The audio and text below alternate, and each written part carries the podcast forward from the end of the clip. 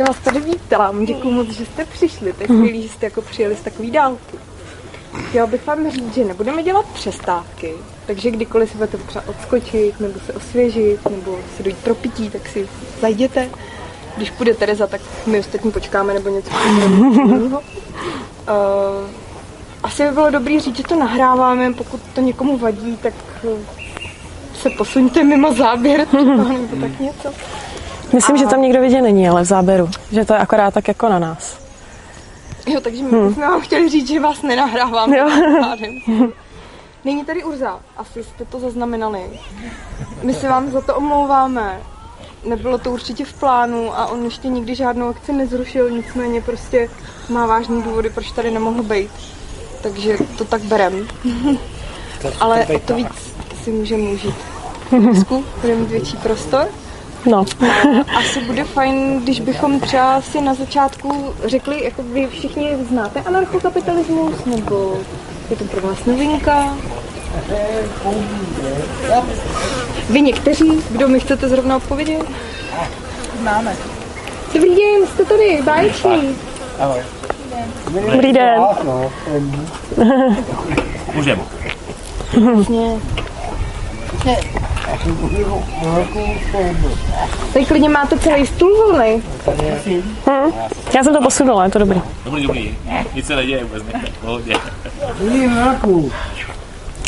Jej. Když můžu vás poprosit na druhou lavici? Židli, vy jste docela vysoký, totiž já tam mám kameru akorát. Děkuju. Já jsem to ještě posunula, ale vy jste docela vysoký. Ta, jo, tam je to v pohodě. Tam je...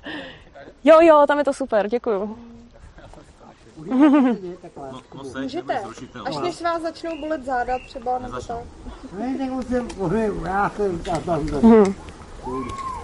tak. Prostě se tady budeme libovolně přesouvat, jak se nám to bude líbit.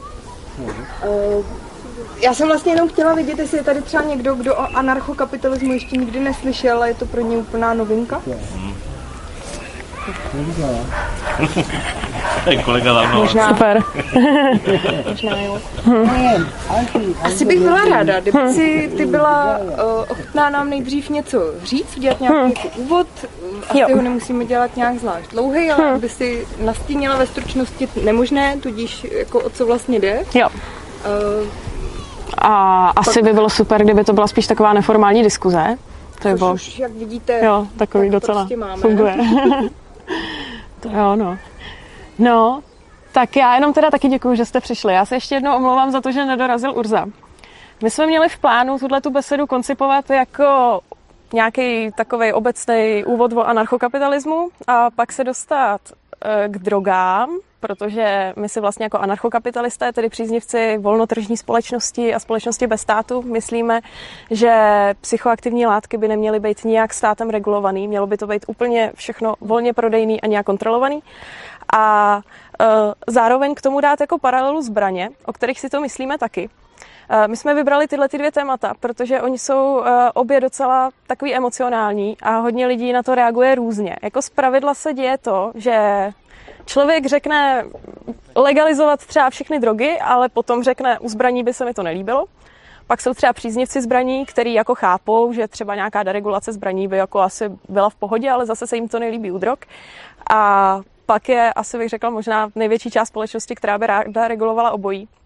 A my si myslíme, že ta regulace vlastně obojich, obou těchto hodně jako emocionálních sfér je spíš jako na škodu. A tím, že tady není Urza, který měl mluvit primárně o tom anarchokapitalismu, pak já jsem měla mluvit o těch drogách a on mi měl dávat paralely s těma zbraněma.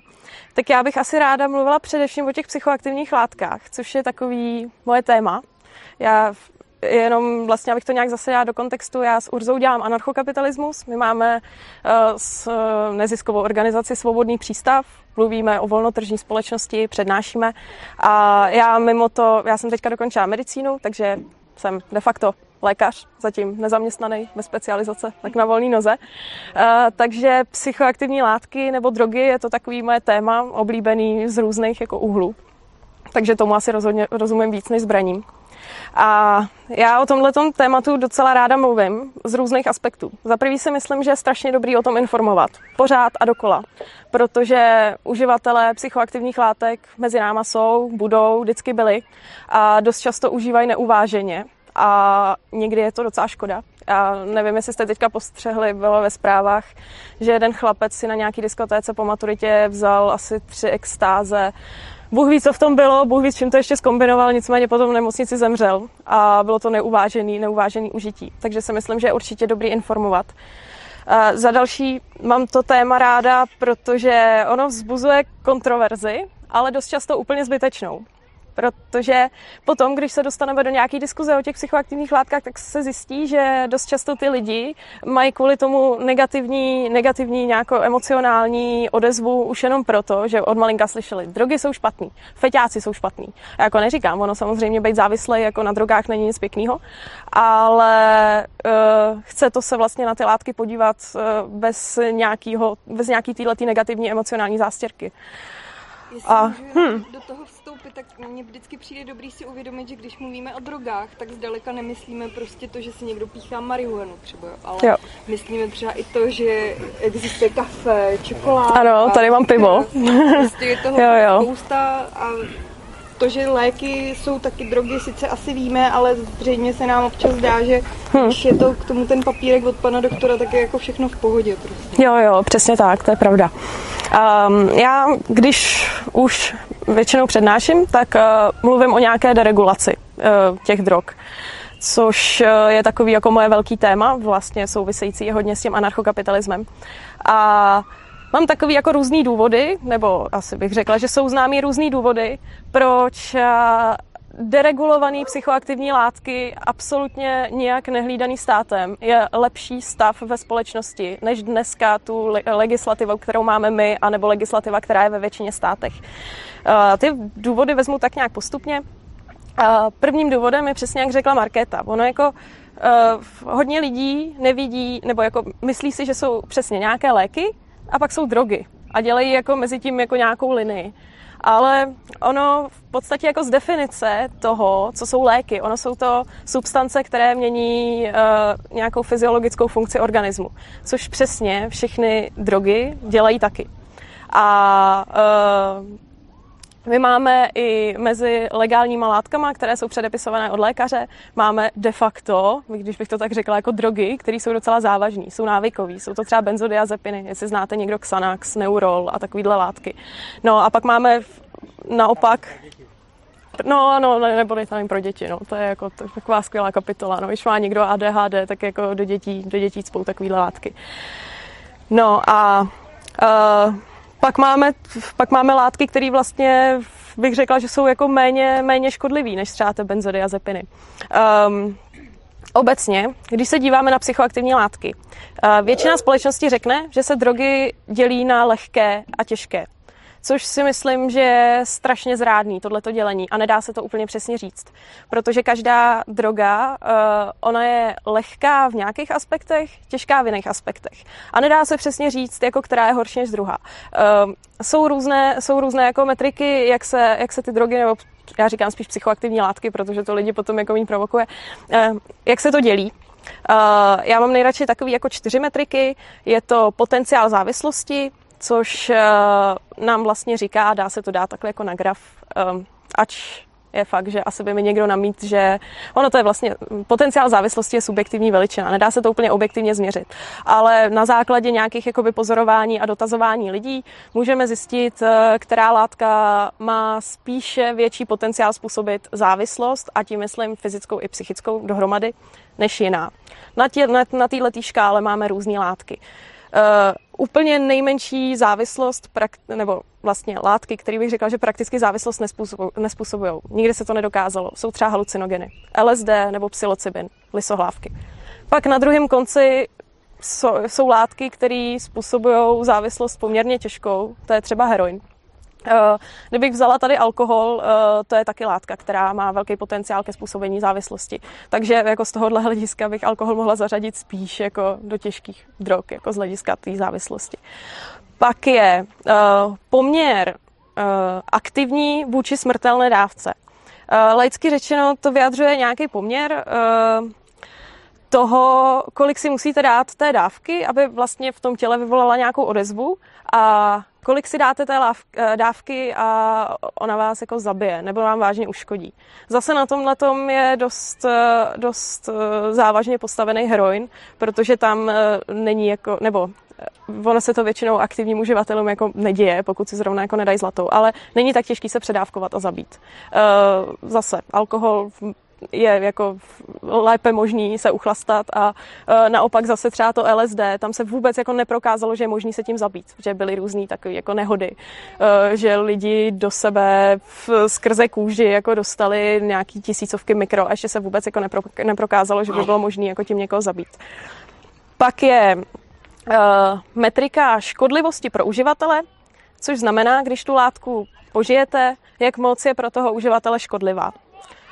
Uh, zase, když bych vzala halucinogeny, LSD nebo lisohlávky, um, jsou to de facto docela málo škodlivé substance. Samozřejmě je tam riziko, uh, což s tím člověk musí dopředu počítat, uh, že když má třeba člověk v rodině nějaké predispozice pro nějaké psychotické onemocnění, třeba typicky schizofrenie, tak eh, na to by se člověk měl dát určitě pozor a s těma látkama uh, hodně opatrně zacházet, spíš bych řekla ideálně nepřicházet do styku, že se může stát, že tato látka nějakou tuhle tu psychotickou, psychotickou uh, nemoc v podstatě rozjede. Pak samozřejmě riziko nějakých bad tripů, který se dají asi nějak pak jako řešit nějakou integrací na psychoterapii. Nicméně pro fyzickou schránku uživatele jsou halucinogeny netoxický. Naopak, když to já to vždycky ráda porovnávám k tomu alkoholu, protože je to legální droga, uh, uživatelé alkoholu uh, ať už se napijou ve velké míře krátkodobě, anebo potom ještě hůř, když pijí ve větší míře dlouhodobě, tak to strašně zatěžuje lidský organismus. Většinou ty lidi, když jsou alkoholici, tak si zničejí játra, mají třeba nervové onemocnění, vzniká tam jako jistý typ, jistý typ takové jako demence a dost často jako brzy zemřou, protože si tím alkoholem docela zdevastujou. No a pak je poslední metrika, to je škodlivost pro okolí uživatele. Znamená to to, že já, když si vezmu nějakou látku, tak jak moc jsem škodlivá pro své okolí. Typicky u alkoholu, když bych si tady vypila půl flašky, tak je, no, mně by se to asi nestalo, ale některý lidi jsou schopni se poprat, prostě nadávat a třeba něco rozbít. Uh, Tady je zajímavý, že třeba u heroinu eh, tam ta škodlivost pro okolí uživatele bývá spojená s tím, že lidi dost často, aby si opatřili dávku, tak musí krást. Takže oni, oni kradou, vzniká tam nějaká kriminalita, ale potom, když už se jako tím heroinem najdou, když to takhle řeknu, tak oni škodliví nejsou. Oni většinou si tak jako odpadnou a jsou v klidu. Uh, Tohle je třeba ještě další jako příklad marihuana. Jako nestává se, že člověk by si dal marihuanu nebo extázy, MDMA, látka, tam já si nedovedu představit na MDMA, že by prostě někdo šel, někoho nesnášel a někoho rozbil. Uh, mimochodem, blížší specifikace těch látek já bych probrala potom. Já nevím, jestli přesně se jakoby v nějakých těch látkách vyznáte, můžeme si pak popovídat konkrétně o některých těch látkách. No, tak to bylo nějaké jako rozdělení látek, že ono vlastně vůbec nedává smysl, že my tady máme nelegální LSD, nelegální marihuanu, nelegální lisohlávky a máme tady legální alkohol. Protože alkohol ve všech těchto těch čtyřech metrikách, který jsem řekla, vychází hůř. A v některých, eh, v některých aspektech vychází hůř třeba i nikotin a dokonce i ty legálně předepisované drogy, třeba ty benzodiazepiny, to jsou docela návykové látky, ty taky jako vycházejí hůř. Takže ono to vlastně nedává smysl, proč my něco méně škodlivého máme zakázaný a proč něco více škodlivého je tady povolený. Tak řídí to stát, ne? Tak no, no, právě. A k tomu ještě dodám hmm. to, že vlastně, jak jsou ty drogy na černém trhu, hmm. tak člověk neví, co v nich je. Ano, a přesně. A části tam jsou příměsi a hmm. jelikož se to dělá v domácích varnách často, jo. tak tam, jsou, tam se tam najde všechno. Omítka, jet na krysy, cokoliv. Přesně tak. A vlastně je to, že to je zakázaný, tak akorát podporuje to, že to je víc škodlivý, než kdyby to bylo povolené. Jo, přesně tak, děkuju. Tak tímhle tím důvodem navážu, to je přesně další důvod. Eh, vznikají škodlivé látky a i když je zodpovědný uživatel, který může třeba halucinogeny nebo MDMA, což je součást extáze, eh, využívat zodpovědně a pro svůj vlastní seberozvoj, případně ono se to úplně u nás jako legálně nesmí, ale čekám, že za pár let to legální bude. V rámci nějaký psychoterapie, tak když si člověk tuhle tu látku koupí na černém trhu, tak zpravidla neví, co obsahuje. Což je i pro zodpovědný uživatele strašně nebezpečný. A ono je to nebezpečný pro společnost, protože ty lidi do sebe naládujou Bůh ví co a pak jsou vlastně jakoby víc, víc nemocní, častěji umírají.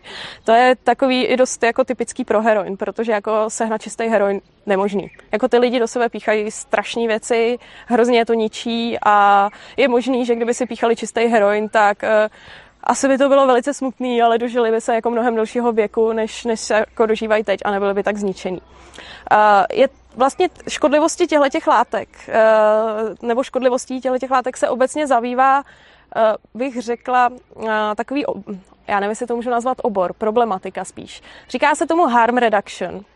Eh, je to pojem používaný právě proto, aby se minimalizovaly rizika uživatelů. Protože, jako jo, my si tady říkáme, je to nelegální, ale ty uživatelé jsou, byli a vždycky budou. A tudíž, když už užívají, tak je zájmem jako všech, aby když už užívali, tak aby to bylo zodpovědné a nebylo to pro ně nebezpečné.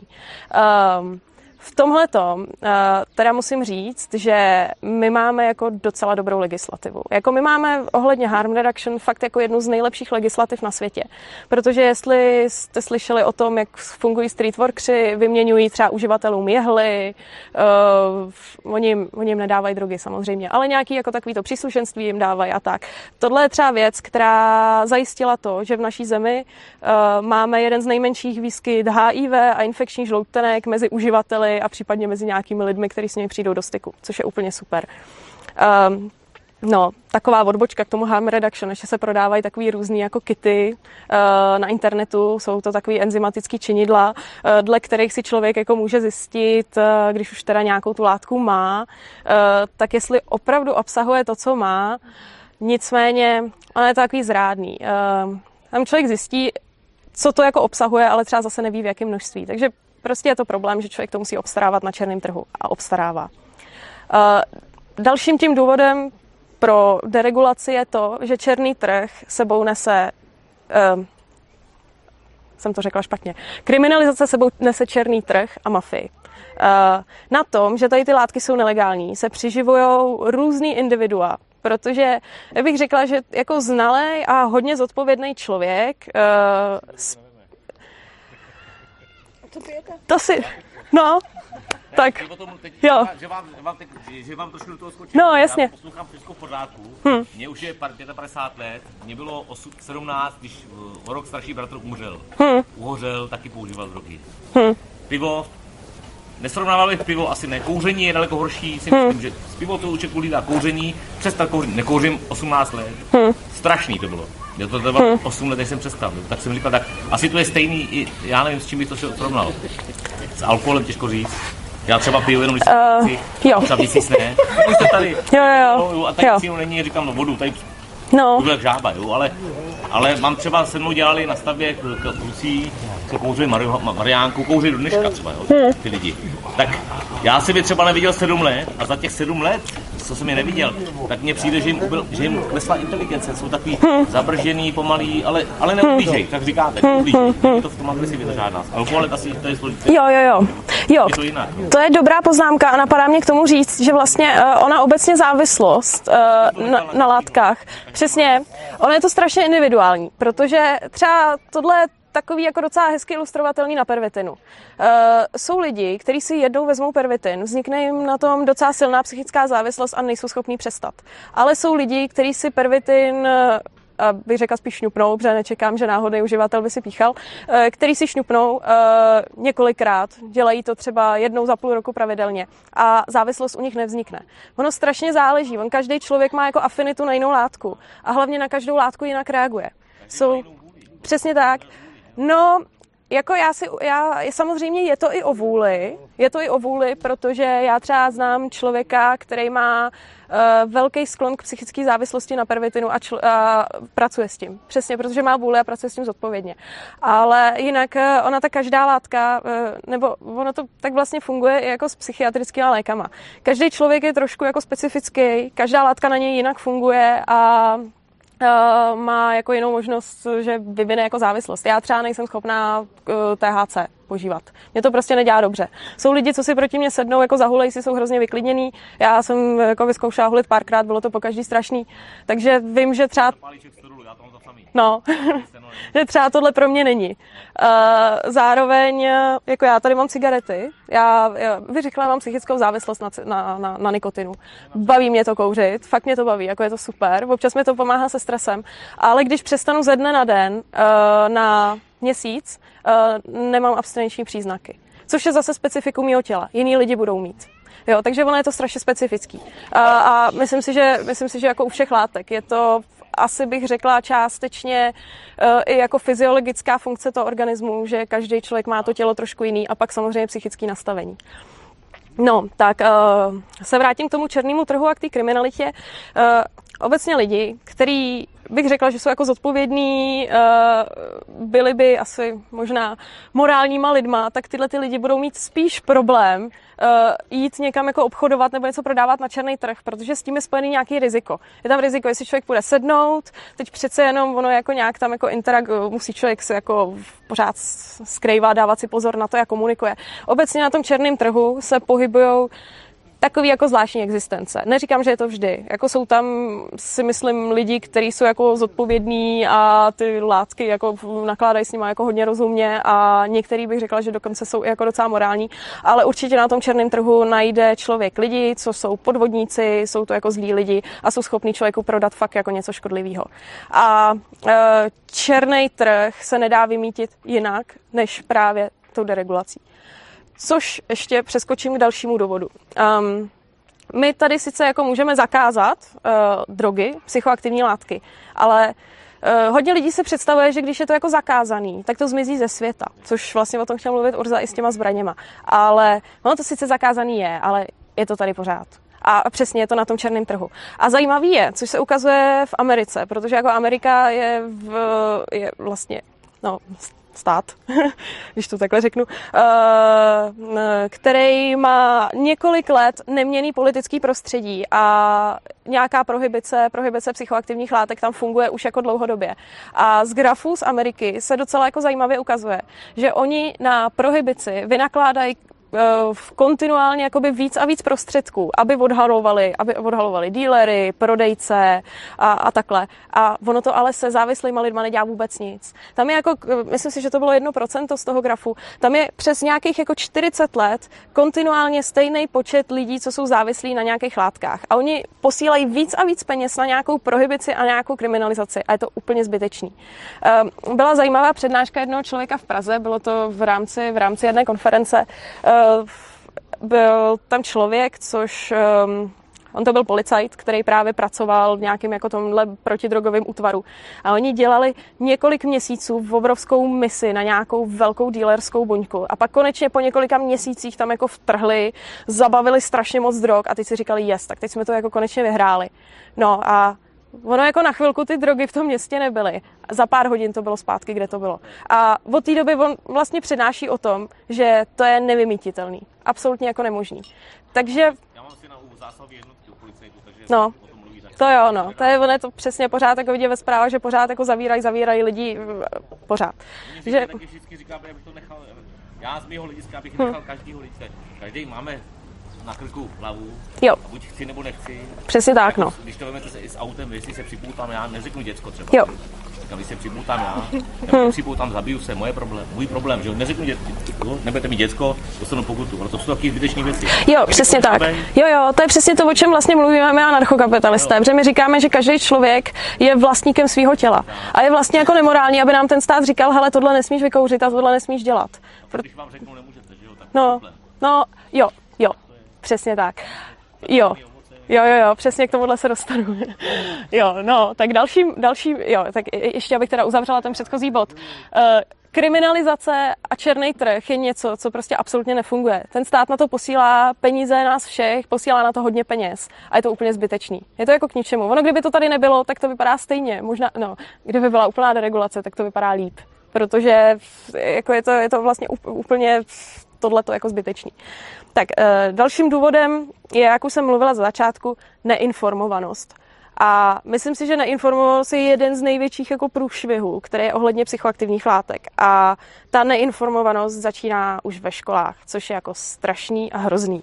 Eh, ke mně se dostal asi před půl rokem až rokem nějak tak eh, letáček od nějakého spolku, myslím si, že se to jmenuje Řekni ne drogám, řekni ano životu. Takový jako zajímavý pozadí. Je to spolek, který jako provozují nějak scientologové. Tak je to, no, no, no, přesně tak. No a já jsem koukala na ten letáček a oni tam měli hezky sepsaný důvody, proč by, já jsem si třeba vytáhla zrovna to LSD, protože jsem se na to koukala. Byly tam hezky sepsaný důvody, proč by to neměl člověk užívat. Ono se tomu jako de facto nedalo jakoby nic vytknout. Ale když jsem na to koukala, jsem si říkala jako, tady vůbec není, jako kdybych si přečetla jenom tenhle letáček a nevěděla o tom nic dalšího, tak si říkám, proč to ty lidi berou, když je to absolutně jenom teda špatný podle toho letáčku. A obecně to bývá tak, že v těch školách se neinformuje objektivně. Většinou se akcentují negativa a nebezpečí a dost často ještě ani nejsou pravda, anebo se to přehání. Takový typický argument, co je a co se jako říká, eh, že mm, kouření marihuany to začíná, že to je brána k těžším drogám. To je něco, co se nikdy nepotvrdilo a není to pravda. A to, tohle to se říká těm dětem. A já si myslím, že je hrozně špatný uh, přijít k dětem, začít je zastrašovat před různýma, různýma látkama. S tím, že oni to teda hodně akcentují na tu marihuanu, protože ta je zrovna mezi mladýma docela užívaná. Takže mně přijde, že když oni jako takhle postrašejí, řeknou hrozný, hrozný a ta tráva strašný a to bych před, no, puberták spíš než úplně dítě. Ten puberták potom pojede do nějakého parku, tam si s kamarádama zahulí. Zjistí, že ta tráva tak hrozná není, že je to vlastně fajn tak tenhle ten člověk pak absolutně ztratí respekt uh, k ostatním drogám. A to je hrozně nebezpečný. To je špatný, když řeknete, že zjistíte, že je fajn. Hmm. Je to moje dcera, zlomí nohy asi. No, ne, já si určitě nemyslím, že by se... No, no. Lámat nohy taky je špatný. No.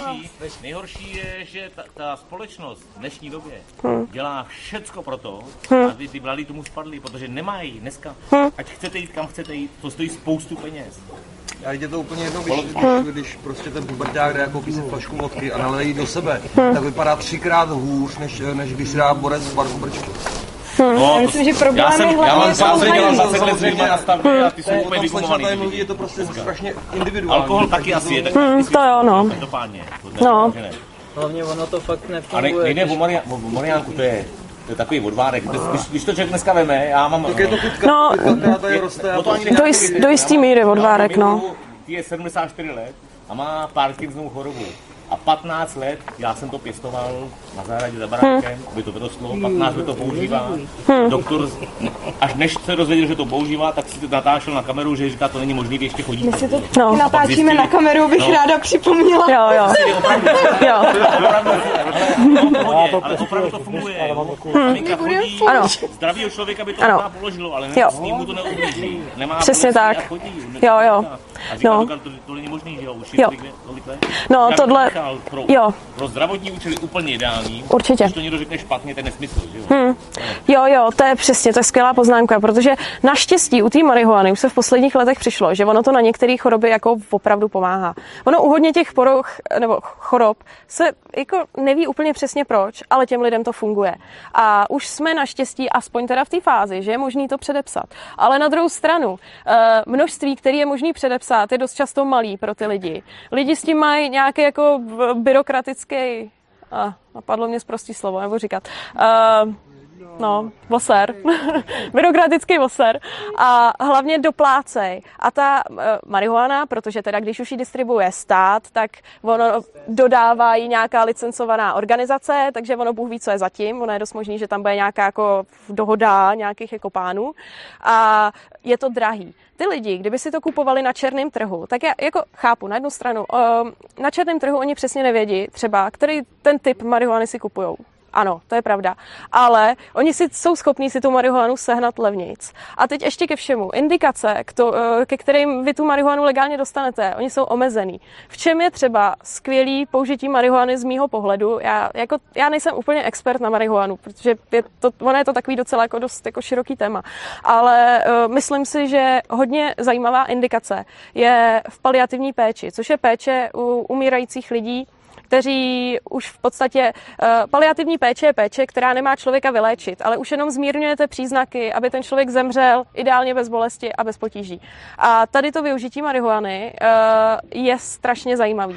A já mám třeba známýho, Eh, který mi psal, že jeho mamince pomáhala marihuana, když umírala, myslím si, že říkala rakovina, že ty lidi dost často už potom nejedí, nemají chuť k jídlu. Marihuana jim zvýší chuť k jídlu a ona se cítila dobře. Snižuje to, snižuje to bolest, takže jí to strašně pomáhalo. A tenhle ten pán, on si jezdil, protože neměl tady v České republice kde to kupovat, jezdil do zahraničí přes hranice, tahal jsem kila trávy. Jako toho, kdyby chytli na hranicích, tak důvod, nedůvod jde prostě sedět že to je bylo jako průšvih. A mně přijde strašně nemorální, že on by si šel sednout za to, že pomáhal svýmu blízkému člověku v klidu zemřít. A je to bohužel takhle. No. No. Když třeba někdo to pěstuje, že jo, právě za Jo. tyhle Já kvůli tomu mluvím, Hmm. Sám chce na Mně bylo zahradě. 17, když můj bratr mluví, on teda, to ještě v té době nebyly, to byly nějaký ty těkavý látky, Hmm. tyhle umřel.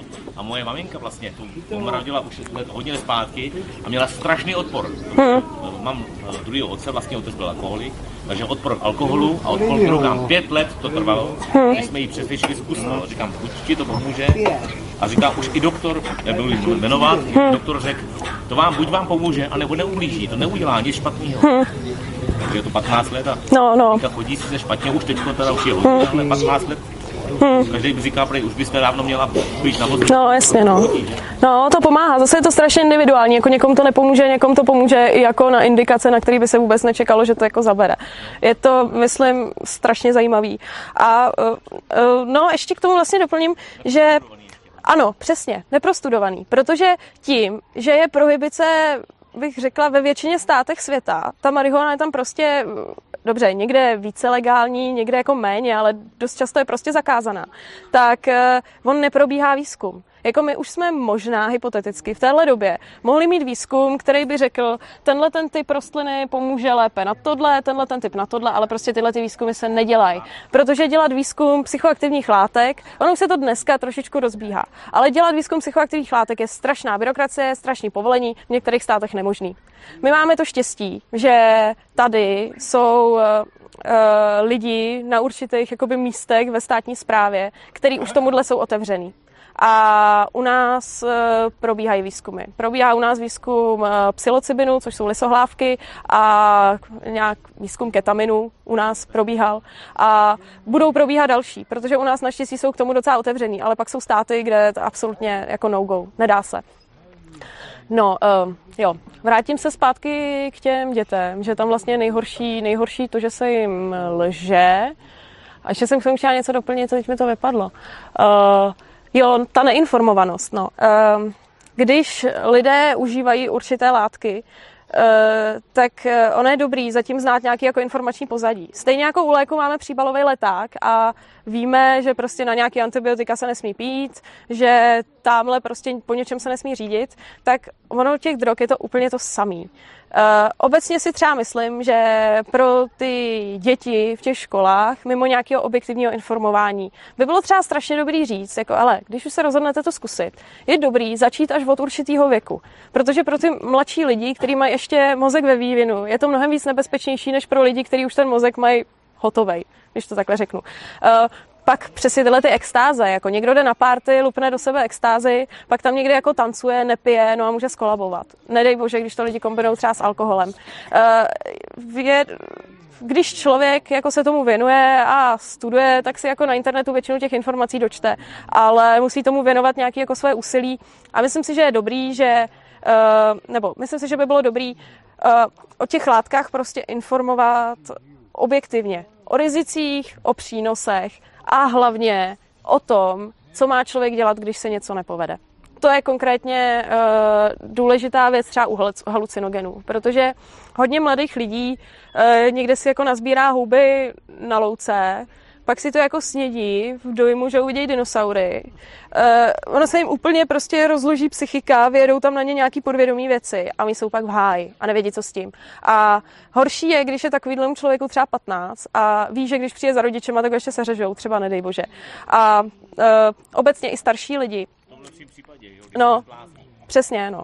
A uh, obecně i dospělému člověku uh, může nějaký negativní zážitek nebo bad trip třeba na halucinogenech dělat velký potíže. A tyhle ty lidi uh, by měli potom vyhledat psychoterapeuta a nějaký ten zážitek integrovat. Dá se s tím pracovat a dá se s tím pracovat dobře. Akorát eh, lidi nevědí, že tady vůbec takováhle možnost je. Eh, tady já bych rovnou udělala takovou reklamu eh, na spolek, který já mám ráda. Jmenuje se to Česká psychedelická společnost. Když se jim podíváte na stránky, tak oni tam mají i seznam terapeutů, kteří jsou ochotní potom s případným nějakým betripem pracovat a umějí, umějí, umějí hodně pomoct.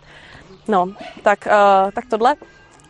Tak pak další takový důvod pro tu legalizaci je, že obecně prohybice a to, jak se společnost dívá na drogy, vytváří jistý stigma uh, ve společnosti. Uh, Řekla bych, že závislí lidi na určitých látkách, jako dobře, závislí jako na cigaretách, to nějak jako víme, že jako jsou a to nějak bereme, ale uh, závislí lidi třeba na nějakém pervitinu a tím nechci říct, jako závislost je velký problém a myslím si, že závislost uh, není věc, která vzniká, nebo jako takhle, to by mi možná někdo polemizoval, ale jako to je můj názor a v, potkáváme se s tím s hodně lidma. Uh, myslím si, že závislost není něco, co, je, co vzniká jenom po požití psychoaktivních látek. Já si myslím, že závislost je důsledek psychického onemocnění předchozího. Eh, myslím si, že když je člověk jako vyrovnaný, srovnaný, ví, co od sebe čekat, je spokojený a život jeho má nějaký jako smysl, význam a řád, tak eh, pokud Dobře, tak na heroinu by mohl dostat těžkou fyzickou závislost, dobře, to je nepříjemná, ale myslím si, že takovýhle člověk uh, nemá tak velkou šanci spadnout do psychické závislosti na psychoaktivních látkách. Tudíž je dobrý na ty závislí lidi se nekoukat jenom na to, že oni jsou jako pitomci, kteří si někde jako fitují, ale obecně to brát jako symptom nějakého problému, který pravděpodobně vznikl už předtím, před vznikem té závislosti. A je dost často zvykem se tady v té společnosti na závislí lidi koukat jako prostě na feťáky, odstraňovat je někam jako bokem, maximálně teda jako do Bohnic na nějakou odvykačku, nebo já nevím, jestli je tady ještě nějaký ústav, máme v Praze Bohnice. Uh, a... Jo, jo, jo, jo, jo, jo, no tak to jo. No a Obecně, když člověk potom se z té závislosti dostane, už je srovnaný a třeba zaměstnavatel se ho zeptá, jako co jste dělal v posledních pět letech a on řekne, no já jsem jako dva roky se léčil ze závislosti na pervitinu, tak ten zaměstnavatel si asi jako dobře rozmyslí, jestli takového člověka vzít. A myslím si, že to je škoda, že uh, těm lidem je to jako dělaný mnohem horší, než by jako mohlo být, mimo to, že přesně jako hromada lidí končí někde jako kriminalitou, nějakým jako podsvětím, uh, odvracejí se od nich jako přátelé a takhle. Si myslím, že primárně těmhle těm lidem by se mělo víc pomáhat a myslím si, že ta prohybice dělá mnohem víc jako pro stigmatizaci těch lidí. Že třeba um, při závislosti na nikotinu my máme reklamy na žvejkačky, náplasti, různý jako spreje. Eh, s těma lidma se pracuje, jsou jako skvěle vyvinutý programy a když někdo řekne, hele, odvykám od nikotinu, řeším tady nějakou svou závislost, tak je to v pohodě. A když pak přijde člověk, řekne, hele, já jsem měl nějaký životní problém, rok jsem byl závislý na pervitinu, odvykám, tak přece jenom je tam trošku jako rozdíl, jak to ty lidi vnímají. A myslím si, že to lidem, kterým se jako něco takového přihodí, jako hodně přehoršuje. No a teďka přemýšlím, jestli jsem ještě na něco nezapomněla. Obecně to, že prostě... Říkáte, je dobrý, hm. je špatný, když ty lidi tak uvažují, protože hm. to je tak silná závislost. Když někdo, že se nekouří, ty říká si dobrý, hm. já to mám podle svého, tak jsem, mě to trvalo 10 let, nekouřím už 17 let. Hm. A jsem strašně rád, zaplatil, jsem přibral, dobrý pořád, ale nekouřím. Hm. Ne, nechápu s drogami, jak to někdo, když to dokáže někdo, když ten člověk přestal tak musí být strašně silná vůle. No, to jo. Ono je to zvlášť těžký, protože člověk se pohybuje v té společnosti no. těch hmm. dalších lidí, co užívají no. no. Hmm. Ale... Hmm. Jo, a to, to, to pravda. Já to vím, když jsem kouřil, když jsem někam šel, my jsme všichni kouřili, teď si dal kafe a teď jsem říkal, se s těma rukama říkám, všichni kouří hmm. kafe špatný, jídlo špatný, ráno hmm. špatný, zkušenost. Hmm. Když jsem párkrát vzal do práce malou, malou firmu, a občas jsem vzal prostě do práce takovýhle lidi, možná i proto, že jsem třeba uh, nějaký takový období prožil. A je teda fakt, že z 99% prostě hmm. se to posralo vždycky. Jo a závislý nebo už odvyklý? Hmm, tak, tak jako vy, obojí třeba prostě. Hmm, hmm, hmm. No, ono je to jako těžký, že ono je jako s, s, hrozně záleží jako na člověku, protože jsou lidi, kteří si se závislostí, a těch si myslím, že je bohužel menšina, uvědomí, že mají asi nějaký problém začnou se tomu věnovat a i potom, co odvyknou, tak na sobě jako pracují, docházejí třeba pořád na psychoterapii a něco řeší. A pak bohužel jako jsou lidi, kteří tak nějak to jako nechávají být, no. No, prostě... Hm. Hm. Hm. No, strašně záleží člověk na člověku, no.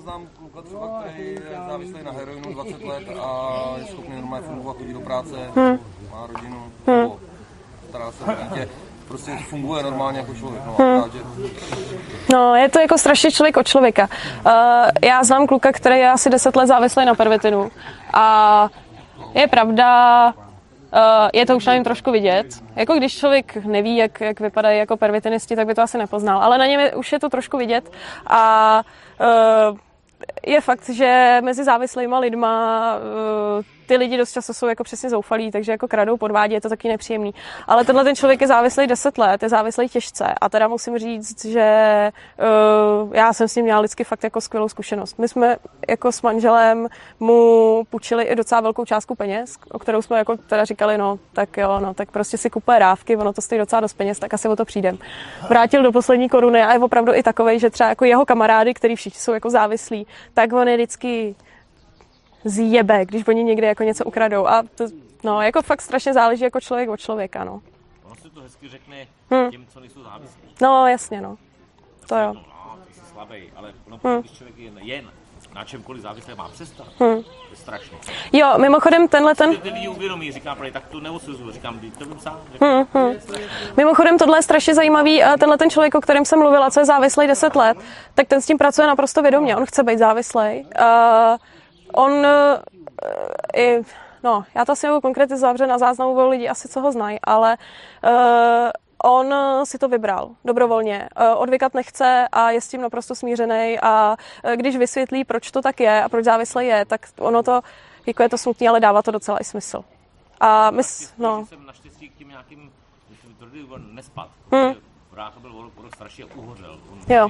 čuchal, toule mořejval, pak to pil, všechny hmm. věci v té době uhořel. Takže já k tomu mám takový odpor, že jsem pro mě naštěstí. Hmm. No. Jsem říkal klobouk dolů, kdy ty lidi, kteří s tím za, že to utnou, že Jasně, no. Tam to, hmm. Není to sranda, no. Člověk se no. musí o těch látkách informovat. Já to jo. vím, že já osobně, kdybych chtěl jakoukoliv drogu, tak ji seženu během dne. Jo? Hmm. 24 hodin jo? jsem schopný sehnat jakoukoliv drogu. Hmm. Znám. Hmm. Já jsem byl to je, 18 prostě... na, stavba, na stavbách, aby jezdili jsme od Prahy po Brno, cokoliv. Cokoliv ty kluci si chtěli sehnat, sehnali v Praze, v Brně, hmm. Jo, dá se. Vlastně, když Kdekoliv. je to ve stádiu, kdy si člověk může fakt sehnat cokoliv, tak by se mělo o to víc zdůrazňovat to, aby lidi věděli, jaký jsou jak ty negativa, tak hmm. ty pozitiva. Hmm, přesně tak, no. vlastně k tomu, co jsi říkala předtím hmm. o tom informování, protože já sama mám zážitek, když jsme byli na Gimplu, tak jsme šli na nějakou takovou tu akci prostě, kde nám vysvětli, jak jsou teda ty drogy špatný, hmm. přesně tak jednostranný, jak ty říkáš, hmm. kde teda nějaký ten pán prostě, co mu uhnila ta noha po tom dlouhém fetování, nám říkal, jak, jaká to byla jako blbost a že hmm. teda fakt to nedoporučuje. Mně to přišlo směšný, protože uh, přesně jak ty říkáš, tak já jsem taky v té škole věděla, koho bych se zeptala, kdo by věděl, koho by se zeptal a prostě dobrý den, vítejte. Dobrý den. A prostě by jako nebyl problém sehnat cokoliv a věděli jsme o těch drogách už tu pravdu, protože zase někdo něco bral, tak jako jsme to od něj slyšeli, jak to prožívá a nekorespondovalo to s těma informacemi, které jsme dostali jako z těch úředních zdrojů. Hmm. A pro mě tam ten největší problém je ta lež, protože ano, určitě. chvíli, kdy já zjistím, že oni kecali, no. tak já příště jim věřit nebudu. No. A to si myslím, že je to, co ničí teda Přesně tak. lidi víc, než... Hmm.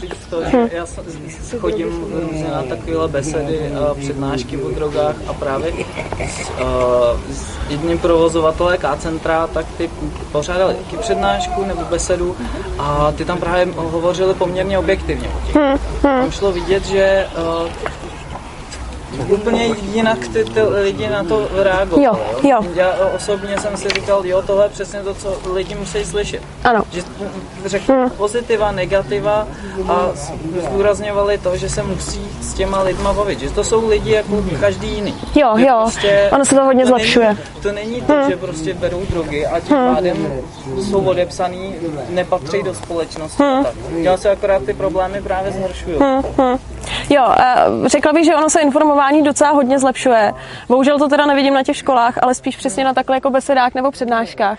Uh, ono teďka je takový jako období uh, ve světě, říká se tomu, nebo jako nazývá se to tak trošku jako psychedelická revoluce, protože uh, nějak za dob hippies docela se hodně užívali psychedelika, pak byl nějaký útlum, a teďka se to jako navrací a ono teda mimo užívání eh, je dobrý, že ono v rámci té psychedelické revoluce začíná být boom různých vědeckých výzkumů, což je super.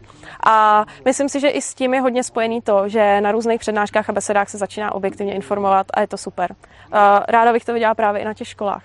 No jinak eh, já jsem vlastně pro mě takový jako revoluční bylo, když jsem dělala ve škole ve čtvrtáku farmakologii, tam jsem se jako učila o různých lécích pak jsem si k tomu jako přečetla o těch drogách, který jsem ještě jako v té době trošku měla jako negativně zařazený. A v tu chvíli se na to kouká a říkám si, to je, to je to samý. Protože my jsme, třeba lokální anestetika jsme tam měli. Tam se krásně zařadí kokain. Kokain je skvělý lokální anestetikum, zakázaný teda, protože je psychoaktivní a protože dělá ten stav a jako může vyvolávat závislost, tak je zakázaný.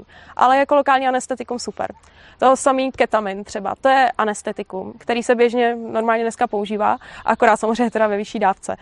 Uh, takhle jsem se nějak jako dostala k tomu, že jsem viděla, že opravdu mezi těma lékama a některýma látkama, které teda dneska jsou zakázané, oni takový rozdíly nejsou. Akorát samozřejmě hrozně záleží, jak to člověk používá k čemu. Jsou látky, které si myslím, že jsou v nějakých mezích jako prospěšný, pak nevím.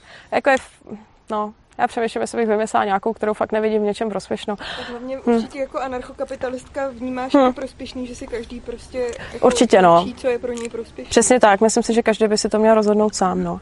Já bych tady ještě měla jako doplnit, jenom takhle, já, aby to nevypadalo, já tady nechci nikoho vyzývat k žádnému užívání. Není to workshop. Jo, jo, jo, jo, ani workshop. Přesně. Všichni máte svůj mozek. Ano, přesně tak. Ono za prvý, za prvý vyzývání je trestný. Jako nerada bych, jako já už, jsem, už, si, už si trošku obávám, že teďka budu jako, nebo už jsem asi exponovaná dost jako kvůli tomuhle tématu, ale uh, za prvý je to trestný čin a za druhý uh, tím, že o těch psychoaktivních látkách něco vím, tak já se hodně vyvarovávám toho, abych někomu něco doporučovala. Protože uh, ne, každý člověk je specifický, ať si to rozhodne sám a nerada bych měla na svědomí cokoliv, kohokoliv. Takže to, to každý, každý ať se informuje a zařídí se sám. Tím je špatná doba, že nemůžete říct, doporučit. No, ne, ale i kdyby to bylo legální, tak já bych to neudělala, protože no, fakt, no, No a já si myslím, že fakt, i kdyby se mohlo, tak já bych se fakt bála někomu něco jako doporučit, protože pak ten člověk si to na základě mýho doporučení někde vezme, stane se mu něco hroznýho a No, to je, to je jako s kryptoměnama, jako kupovat bitcoin taky nedoporučím. No, no. Pomůže to. To může někdo říkat, co chce. Pomůže hmm. Hmm. Buď neuškodí, hmm. nebo pomůže. Nic víc mezi tím není. Hmm. Hmm. No, no. tak to byla nějak ta... Taky záleží na, na vejšce té dávky. No, jasně. A na, na typu... Jo. No, jasně. Hmm. Množství THC, kolik je to obsažený. Přesně. No a zrovna, mno, zrovna množství. informovat, že není třeba marihuana jako marihuana. No. Jsou hmm. i legální typy, které neobsahují THC, obsahují pouze CBD a ty se dají používat třeba proti bolestem hlavy. No. To jsou normálně legální kytky. No. Hmm. Jo, a tady je fakt spousta věcí, které ty lidi ani nevědí. Já myslím, že, že s tou marihuanou už není takový problém u nás. Já tady mám vodu, když tak. Děkuju. To už nechávali být pro hmm že spousta lidí, co to pěstuje doma pro, pro svoje účely, jo, zdravotní. Hmm. Je hodně lidí, co to má. To je ono. A nechají každý být. No, tak, tak... bychom neměli stát, tak bychom si mohli pěstovat marihuanu. Hmm. To jo. No, tak to bylo vlastně nějak asi to téma, proč já si myslím, že by všechno mělo být uh, neregulovaný. Úplně všechno. Uh, já to jenom tak jako ještě jako schrnu v krátkých bodech. Uh, za prvý nedává smysl legální alkohol a jiné látky, které jsou méně škodlivé. Uh, no. Děti 18 upí se. No. To umřeš, to jo, no. no. Neřeší to. Nikdo to neřeší, může se hmm. upít. To, to jo, no. To jsou peníze, hmm. má stát a lidi umří. Hmm. No, taky zvláštní. Hmm. No, je to tak, no. No, pak ten uh, černý trh, to, že prohibicí vlastně se vůbec jako neřeší, ty látky tady jsou pořád. Špatná kvalita látek, která může být nebezpečná, špatná informovanost, nějaká stigmatizace, stigmatizace závislých ve společnosti a uh, obecně to, že prostě jsou to nevím, eh, nebo asi říkat léčiva, ale de facto by se to jako z definice VHO dalo zařadit i jako do definice léku, jako tyhle ty látky. No a já bych teďka asi, mě napadlo jako pokračovat tím, eh, že bych tady řekla o nějakých těch psychoaktivních látkách nějaké jako zajímavosti, eh, především třeba z toho jako vědeckého světa, protože to je to, co mě jako hodně zajímá, protože to je jako zajímavé, co se tady jako v České republice děje a i ve světě teda. No, tak přemýšlím, čím začít. Tak já bych asi začala LSD, to je, bych řekla, taková jako královská droga. je to um, LSD je halucinogen, spadá mezi halucinogeny, je to halucinogen, který, uh, jestli jste tu někdo, nevím, z biologického prostředí, interaguje se, nebo uh, substituje serotonin v mozku a uh, já nevím, jestli chcete popsat účinek LSD nebo ne. Jestli jako tušíte. Uh, LSD nefunguje, nebo bych to řekla, LSD v podstatě je látka, nebo když bych si představila, že teďka jako sedím, tak se soustředím jakoby na vás. A vůbec nevnímám to, že nohy mám na zemi, zadek na židli, teďka mi tady něco spadlo, tamhle jde auto, filtruju. Prostě mozek, mozek je nějak jako koncentrovaný na to, co je důležitý. Uh, eh, LSD funguje tak, že vlastně tohleto, tady nějaký tenhle ten filtr dost často dává pryč a teď najednou člověk je zahlcený věmama. Dost často uh, ty lidi pak jako v těch věmech tak jako plujou, jsou tam různé jako barvy, barvy, geometrické obrazce, teď člověk slyší hudbu. Dost často se, protože těch věmů je hrozně hodně, se na něčem zasekne. Třeba jako sklenička, sklenička, sklenička a teď, jo. A, jo, No, ono, LSD lisohlávky není rozdíl. Uh, def, nebo jako trošku tam rozdíl je, ale uh, je to jako příbuzný halucinogen. No a uh, zajímavý na těchto těch látkách je, že oni mimo nějaký, jako bych řekla, zábavy, pro, který, pro kterou to lidi berou, že jako pozorují nějaký jako vizuály a slyšejí hudbu. Je zajímavý to, že ona ta látka dokáže být hodně introspektivní. Um, člověk, um, bych řekla, že se do toho eh, na, pod vlivem té látky dokáže ponořit do úplně největších hlubin své duše a najít tam zajímavé věci. Neříkám, že je vždycky dobrý. Někdy je to hodně těžký. A um, exist, nebo existoval, on ještě žije, pardon, uh, psychiatr Stanislav Grof, jestli jste někdo slyšel, to je takový hodně známý jako psychiatr ve světě, proslavený právě LSD. Tady loni film o té žábě právě. O té žábě, jo, jo, jo, jo, no tak to jo. No tak Stanislav Grof byl takový fenomén tady vlastně v 70. letech, kdy než, než do té doby, než se LSD zakázalo, protože tady se s tím experimentovalo. Dokonce i Miloš Zeman se říká, že zkoušel LSD jako v té době tady v rámci nějakých experimentů. No, ne, no, zdá se, že ne. No a uh, Stanislav Grof měl takový uh, jeden z velkých, uh, oni to dělali víc, ale teda jako jeden z velkých projektů, co konkrétně on dělal s LSD a co bylo zajímavé, uh, dával vysokou dávku LSD lidem, kteří měli diagnózu rakovin a podobných, podobných uh, jakoby onemocnění, které znamenají, že ten člověk pravděpodobně v nejbližších letech zemře. Protože on, když člověk když člověk umírá, teď ví, že má před sebou pět let života, tak eh, dost často upadá do nějaký krize, deprese, psychicky se cítí špatně, rozpadá se mu rodina, je to obecně strašně těžký.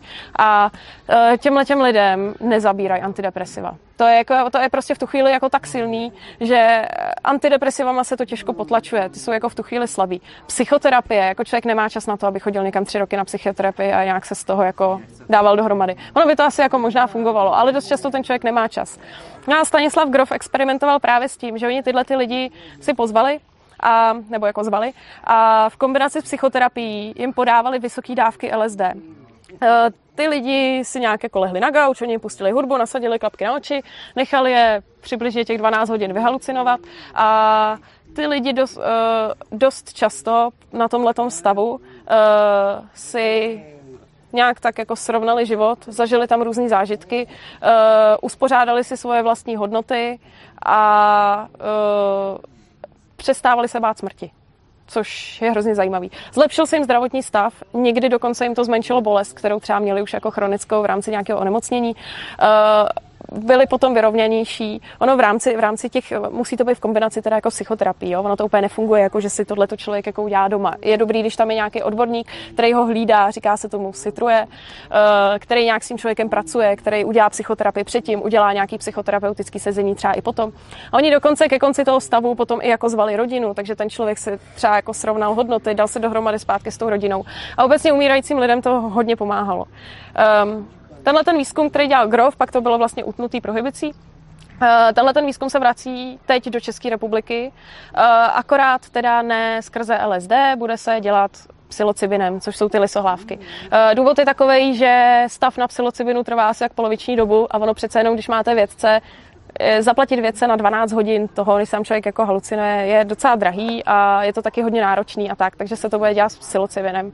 A uh, myslím si, že to je otázka několika měsíců, malých let, než se v experimentálních podmínkách tohleto spustí a bude možnost zkusit uh, umírajícím lidem třeba s tím letím pomáhat. No, tak to byl jako strach se smrti, uh, psychoterapie, zkoumalo se to jako, jako vlastně snižovač, snižovač chronické bolesti. Uh,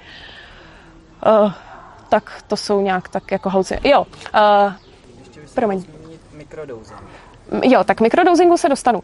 Ještě mě napadlo k tomu makrodouzingu. Testuje se to různě ve světě jako um, látka, pomocí která, pomocí které se odvyká z těžších drog, což je zajímavý. Když člověk přijde třeba závislý na pervitinu, tak oni pomocí LSD, případně psilocybidnu, případně ještě jiných jako serotoninových halucinogenů, uh, zkoušejí uh, vlastně zvrátit tu závislost. A má to taky docela dobrý výsledky. Takže to je jako trošku tak, jako vytřískání drogu drogou, ale fakt, že halucinogeny jsou jako relativně, relativně bezpečné a nenávykové drogy. Takže tohle taky může pomoct.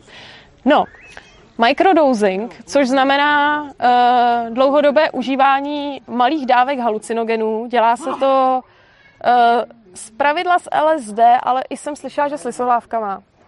To je taková jako specifická kapitola. Uh, lidi užívají uh, v určitých sekvencích, oni na to mají program, není to tak, že si berou každý den, myslím si, že to je, nevím, třeba pět plus pět dní užívají, dva dny neužívají, nevím, nevím, nemám to za stolik načtený. V určitých jakoby, sekvencích užívají uh, malou dávku LSD, která jim nevyvolá halucinace, ale oni popisují, že jim zlepšuje produktivitu, zlepšuje jim kreativitu a obecně jsou takový jako, ale no, nechci říct, Vyrovnanější, ano, přesně tak, vyrovnanější. Teď si vemte, když to ale, jak, kdo, to, kdo to určí, nebo jak to odhadnete? Uh, jo, no. Já mám na sobě výzkum, mám no. odpor, na, si už to je zpátky, taky 20 let, hmm. migrace, mě kamarádi z práce namazali chleba s máslem a dali mi solávky. Já myslím, že se zblázní. Hmm. Já jsem tři hodiny seděl, jsem zádama v té kameře. to je to Seděl jsem v místnosti, pak hmm. byl šedivej, takhle se mi houpaly zdi, postava hmm. se mi takhle vlnila, já jsem nevěděl, co dělat. Dvě hodiny jsem, hmm. jsem vylez ven, chtěl jsem se vrátit, nevěděl jsem kam jdu. To bylo jiný, hmm. měnili se mi barvy. Jo. Tak se, a jak Super. Až teda za dvě hodiny dobrý, já říkám, jo. člověk by se zbláznil, takže jo. to je těžký určit jako... Jo, skvělá poznámka, k tomuhle se potom dostanu. A ještě dopovím ten microdosing. Uh, nevím, jestli teďka v posledních měsících nevyšla nějaká nová studie, ale já mám za to, že není úplně zatím vědecky rozeznatelný, jestli to není placebo. Já myslím, že teďka jsou právě nový. Jo. Já vím, že oni jsou, oni jsou různý jako programy, který, protože on samozřejmě mikrodosing je to taky nelegální. Ty lidi si to musí nějak jako sami, sami si to musí zařídit, sami si to musí nadávkovat, sami si to užívají a jsou na internetu různé stránky, které sbírají reporty nebo jako zkušenosti těchto těch lidí. Ale mm, mám teda za to, že zatím to vědecky není odlišitelný, jestli opravdu ten microdosing dělá to, co má dělat, anebo jestli je to placebo tím, že si to ty lidi, že vlastně vědí, že to jako něco má dělat. No a uh, k tomu užívání, uh, to je asi dobrý zmínit i jako nějaký rizika. Obecně si myslím, že nejhorší, co člověk může udělat na halucinogenech, je jít někam prostě na nějaký festiák uh, mezi hodně lidí a tam si lupnout dávku LSD. Myslím si, že to je jako hrozný, uh, to je jako chudák člověk, jako takhle, jo. Uh, Zodpovědný užívání si myslím, že by člověk měl začít asi třeba od malé dávky a je dobrý tam mít člověka, který um, ideálně asi je psychoterapeut, nebo prostě umí s tím člověkem nějak pracovat. Protože na LSD není těžký spadnout do blbýho stavu a pak je těžký se z něj občas jakoby vyhrabávat. A zajímavé je, že ona čím se zvyšuje dávka na LSD, že ze začátku to má člověk docela jako pod kontrolou, vidí jako vlny, pak už trošku ztrácí kontrolu a pak na vysokých dávkách Eh, za prvý ty lidi ztratí identitu. Oni si nepamatují, kdo jsou. Nevědí, že jsou člověk, nevědí, co je svět. Už jenom plujou v takovém jako vesmíru, až bych řekla jako někde jako v archetypálním světě. A pak jsou zkušenosti lidí, eh, to jsem slyšela na jedné přednášce, to nám tam vyprávěl pán, kterým se tohle stalo. Ten vomilem požil no strašně děsivou dávku. A ten v podstatě ztratil smysly. On neviděl, neviděl nic, jsem prostě skončil na několik hodin ve tmě, a pak se probral a teprve jako, jak kdyby se znova, znova jako narodil, jo. Takže pak lidi, takže to je to, je to rozhodně... No, jo, je to rozhodně něco, na co by si člověk měl dávat velký pozor, opravdu velký, protože je to, je to zrádný, každý člověk na to zareaguje jinak. A myslím si, že určitě by se tomu měl vyvarovat člověk, eh, který má nějaký eh, takovýhle psychotický, psychiatrický onemocnění v rodině ještě vám to skočit, hmm. třeba na těch stavbách, co jsem byl, tak bylo strašně moc lidí a ty, co kouřili tu marihuánu, tak hmm. některý, co, to, co znám do dneška, už kouří 20 let, říká, prý, když už si zapálíš, dávej si pozor, jako máš náladu, říká, to se znásobí, máš dobrou, znásobí, máš hmm. špatnou, máš plín, říká, a můžeš si ublížit. Tohle přesně no. by se dalo říct, že asi no, dělají halucinogeny. Jo. Když někdo zapálil, tak já si to spaří seno a říkám, to je snad. Hmm. Takhle je to spíš u toho LSD, u té trávy se spíš jako hmm. u hodně lidí ta špatná nálada jako od, utlumí. No. Hmm. Já jsem se stal kouřit, tak mě takový čmu mě vadí, že? takže když zapálíš tu trávu, to bylo strašné. No. To, je, to jo, no. Jak jsem říkala, že to zesiluje ty věmy zvnějšku, ono to zesiluje i věmy zvnitřku. Tak. Takže když prostě člověk na nějaký vysoký dávce LSD se bojí pavouku a před ním poběží pavouk, strašný. No, hrozný. To je konec, jako no, to je přesně, no. No. Benátka nad jezerou, kde jsme Ukrajince, který si to zkusil, hmm. skončil 4 měsíce v blázenci hmm. na Ukrajině, protože čort se zdi říká. Čert Může se stát, no. no. Je to nepříjemný, nicméně uh, no, následky, následky vlastně psychotický, co lidi mají použití nějakých látek, uh, jsou lépe řešitelný, než když má člověk třeba v rodině schizofrenii. Jakože uh, je tam celkem i dobrá pravděpodobnost, že člověk se z toho dostane. Trvá to někdy díl, ale dá, dá se těm lidem jako pomoct. No, uh, zajímavé je, že u nás v České republice se bude dělat i výzkum, že tady se hodně dělá s tím psilocybinem. Uh, on se tady zkoušel podávat z začátku jakoby zdravým dobrovolníkům, protože on je vlastně Eh, lisohlávky nebo halucinogeny, eh, dělají halucinace, tak oni, naši vědci, chtěli zjistit, jak moc se to liší od schizofrenie. No a tak si do ústavu v Klecanech, tak kousíček za Prahou, udělali otevřený jako přihlašování, výběrko, říkali, je, kdo zdraví dobrovolníci, přihlašte se nám, no do pár hodin jim spadl systém, že dobře, jako o to byl, o to byl neuvěřitelný zájem.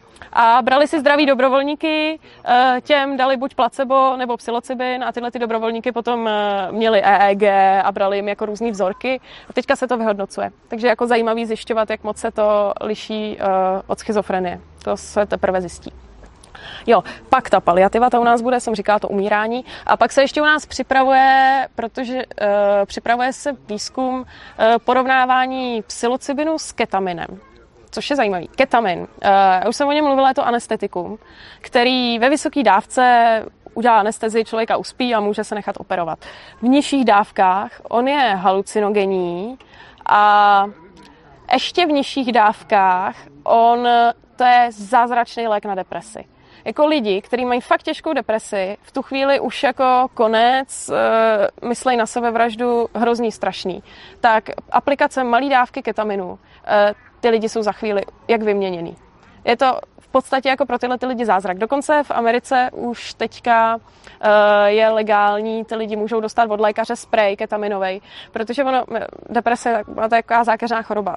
Uh, existují lidi, kterým prostě nezabírají antidepresiva a nezabírají jim žádný. A když nějaký antidepresiva berou, tak prostě občas jako do té deprese spadnou hrozně prudce. A tenhle ten ketamin je z toho dokáže skvěle vytáhnout. Akorát on má omezenou dobu účinku. On účinkuje týden a potom týdnu lidi jdou zpátky do té deprese. No a ono se vymyslelo, protože se ukazuje, že užití psilocybinu, tedy lisohlávek, má dlouhodobě jistý antidepresivní potenciál. A tak se jako vymyslelo, že se tady jako zkusí porovnat eh, antidepresivní účinek toho ketaminu a toho psilocybinu, protože jeden je krátkodobý, druhý je dlouhodobý. Eh, s tím, že by bylo asi zajímavý, když člověk má tu těžkou depresi, eh, napřed mu aplikovat ketamin, aby se dostal z nejhoršího. Pak nějak tam asi do toho zapojit psilocybin, to já teda úplně přesně nevím, jak by, jak by se jim to dávkovalo. A když by doběh ten ketamin, tak jim by začal nastupovat ten psilocybin. Je to jako koncept, bude se to teprve dělat. A tak to je, to je jako dobrý. No, tak to byly nějak halucinogeny. Pak um, hrozně zajímavá látka je MDMA. Uh, asi jste všichni slyšeli spíš o extázi, než o MDMA. Uh, MDMA je hlavní složka extáze. Uh, MDMA, uh, MDMA je derivát amfetaminu. Uh, je to látka, která uh, Ona taky pracuje se serotoninem a ještě s dalšíma látkama v mozku, takovým trošku jiným způsobem. A Uh, ona je v podstatě dost podobná jakoby účinkům teda té extáze, té tablety. V podstatě to spočívá v tom, že člověk uh, vypije, šňupne, já nevím, jak se to jak dá aplikovat. Uh, člověk je spokojený, v klidu, všechny má rád, hrozně rád si o věcech popovídá, nic ho netrápí, hudba je skvělá, proto ty lidi berou extázy na těch, pár, na těch různých jako diskotékách. Cítějí tu hudbu, jsou fakt hrozně jako šťastný na pár hodin. No a tohohle účinku se začalo využívat při léčení posttraumatické stresové poruchy. Eh, to je porucha, kterou mají zpravidla vojáci, eh, dost často americký vojáci, protože oni bojovali v různých těch válkách ještě celkem nedávno, no a pak se vrátili z těch válek zpátky do Ameriky a potom, co viděli, potom, co viděli v těch strašlivých válkách, tak eh, posttraumatická stresová porucha je fakt něco, co jim hodně komplikuje život. E, mají různé jako úzkosti, vrací se jim to v různých jako flashbacích a mají v sobě fakt trauma, kterým dělá leta potíže. A s posttraumatickou stresovou poruchou se taky docela těžko pracuje. Ono se s ní dá pracovat pomocí psychoterapie jako dlouhodobě. Ale eh, v Americe udělali vlastně výzkum, kde lidem, který několik let se konvenční psychoterapii nemohli dostat z posttraumatické stresové poruchy, zkusili udělat psychoterapii za pomocí MDMA. Oni jim dali MDMA v rámci nějakých psychoterapií a člověk pod vlivem toho MDMA, protože je jako takový spokojený a vyklidněný, tak má mnohem, uh, dokáže se dotknout mnohem bolestivějších témat, které se v něm odehrávají. A uh, má to úplně super výsledky. V podstatě MDMA na posttraumatickou stresovou poruchou teďka jde do třetí fáze lékového testování, je to v rámci schvalování. Znamená to, že se to začne testovat ještě pořád experimentálně i tady u nás a dá se předpokládat, že já nevím, bych řekla třeba 10 let se to začne používat v psychoterapii naprosto legálně protože tohle jako pro lidi, kteří se z té posttraumatické stresové poruchy nemohli dostat, tak tohle je úplný zázrak. Já myslím, že to mělo ve fázi dvě snad jako 75% účinnost, že ty lidi jako se zbavovali projevu té posttraumatické stresové poruchy. No, tak to je MDMA. Obecně vůbec, jako ono je to pro psychoterapii hrozně dobrý, protože eh, dost často člověk v psychoterapii přijde k nějakým tématům, který ho bolej, který v tu chvíli ani není schopný třeba nějak jako sám nahlídnout, bych řekla, protože cítí jako strašnou bolest v sobě a tam mu modifikuje pohled.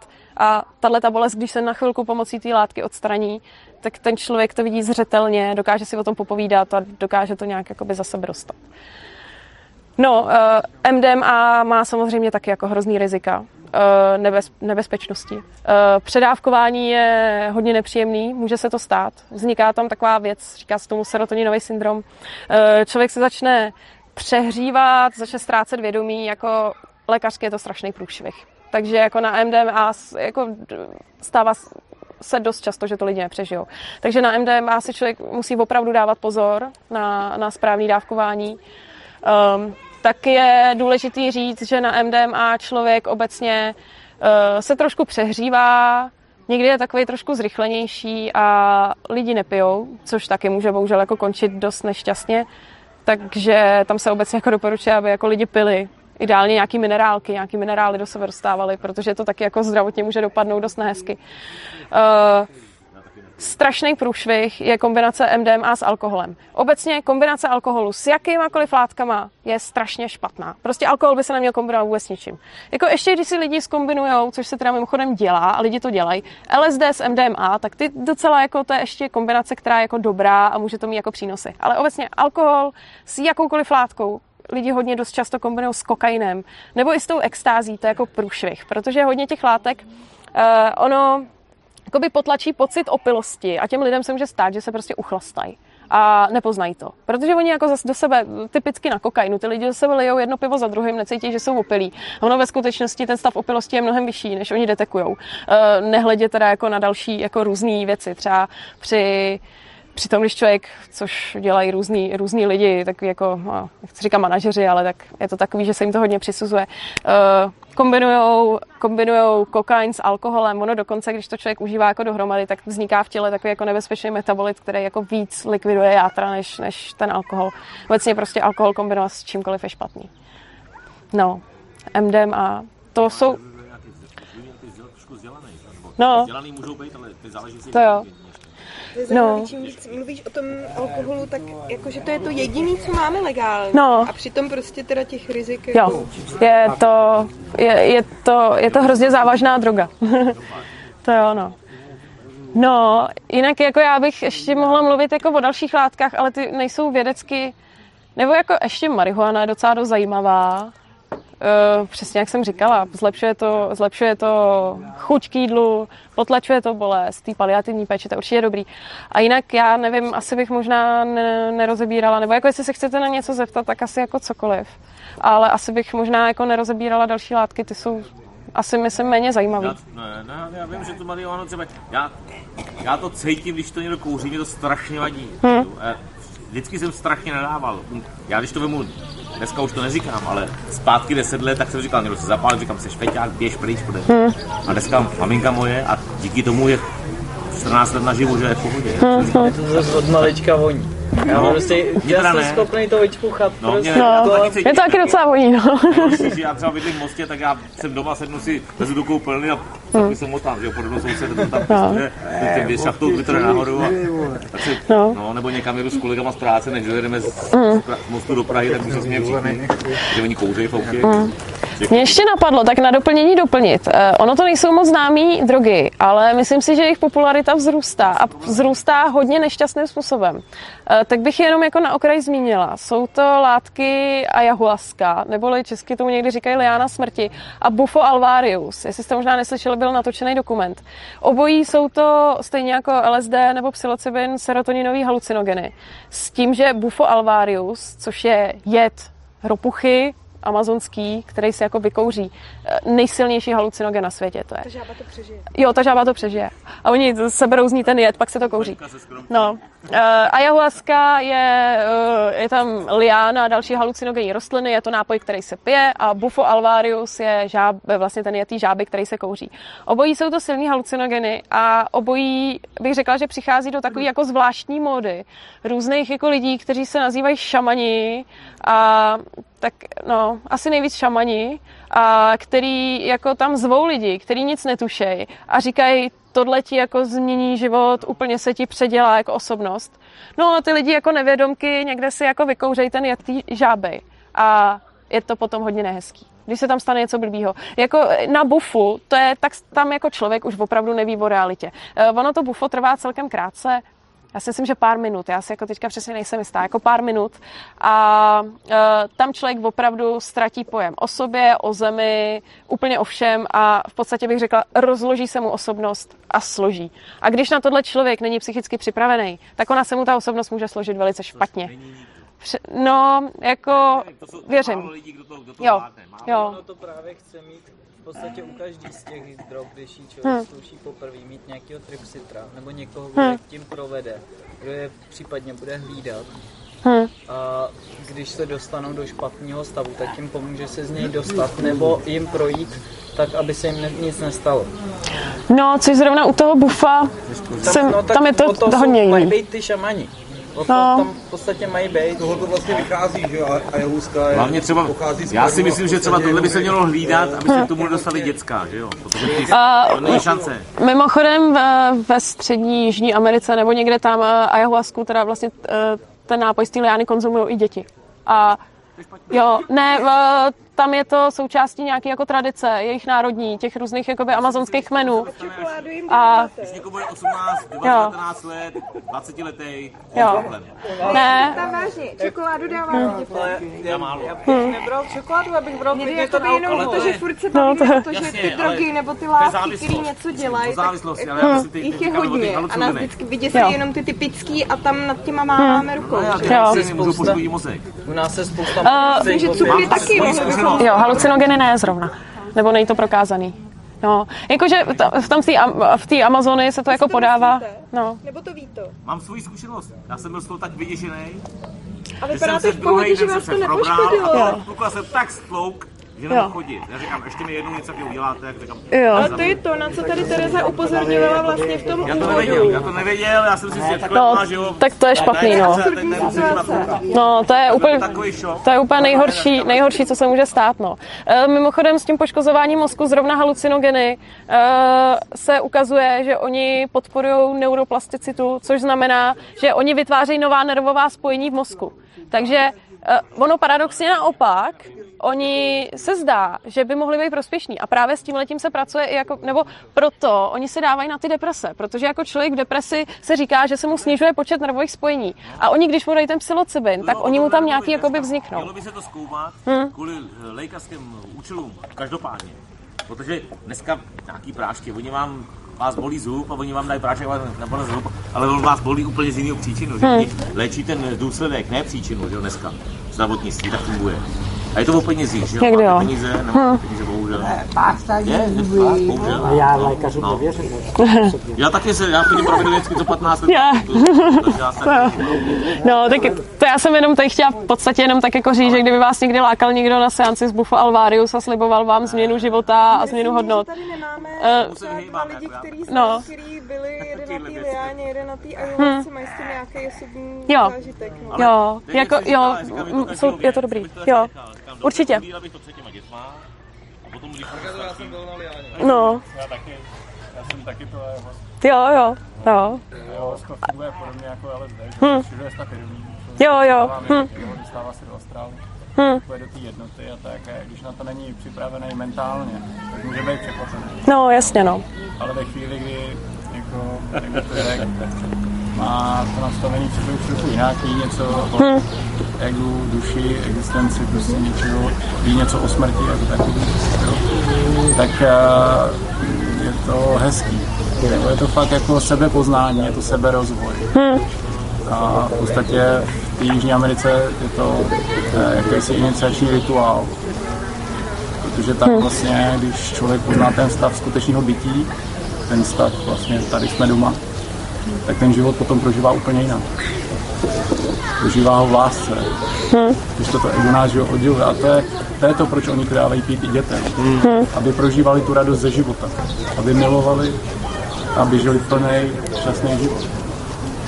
A to je, jak jste mluvil o tom LSD, že jo, že jak s tím začínal ten Stanislav Grof, tak právě jeho zajímaly ty, ty stavy rozšířeného vědomí. Když to ta propaganda to chtěla jasně, jasně. nějakým způsobem... No, no, to jo, no, jo. Skvělý, děkuji za doplnění, tak to je přesně, To, že jo, hezky řešený. nelze pohlížet všechno jakoby hodit do skupiny drogy a co je drogy tak jo, jo, přesně tak, no, Protože ty šamani, že, jo, tak je to jako se vším. jo, Je to hlavně o charakteru, jak ten šaman vlastně to má. jo, jo, určitě, určitě, no, Řekněte, že drogy, já je to třeba určitý taky. trend, já to jenom dopovím, jestli budu. Povídej. Že je dneska určitý trend, na kterým se vezou samozřejmě i ty černí kouzelníci. Prostě je tady velký hlad po spiritualitě. A vědu se na to může perfektně přeživit. jo, jo, A už začíná se to překlápět, že těch příživníků je strašně moc. Člověk musí být opravdu opatrný, komu se svěří, protože fakt je to jako ne, jak bych to řekl, Zneužití lehký. Zneužití. a je ten, a, ty, jakoby ty stavy s tou duší jsou velmi křehký. Jo, a snadno člověk prostě může upadnout do nějakých komplikovaných věcí. jo, Ale já to Děkuju. asi nemám negativní zkušenost. jo, děkuji, naprosto souhlasím, přesně takhle je to skvěle řečeno. Já tam jako, Tak jenom doplnil, že třeba, jak jsi mluvil o tom jako sebepoznání, jakoby v tom daném momentu třeba, tak u mě třeba souvislosti s tou liánou jakoby proběhlo úplný peklo na začátku prostě. I přesto, že jsem měl nějaké instrukce prostě nějakého půstu a tak dále předtím. A to, tak, Dodržel jsi? jo, bylo to těžké, protože strašně rád jim, ale jako to, tři dny jsem prostě vůbec strava, alkohol, že to je ty všechny věci, alkohol, efekt, a tak, cigarety, jo, to. to prostě, A mě bylo strašně špatně. Já jsem byl hrozně překvapený, co jsem všechno vyblil.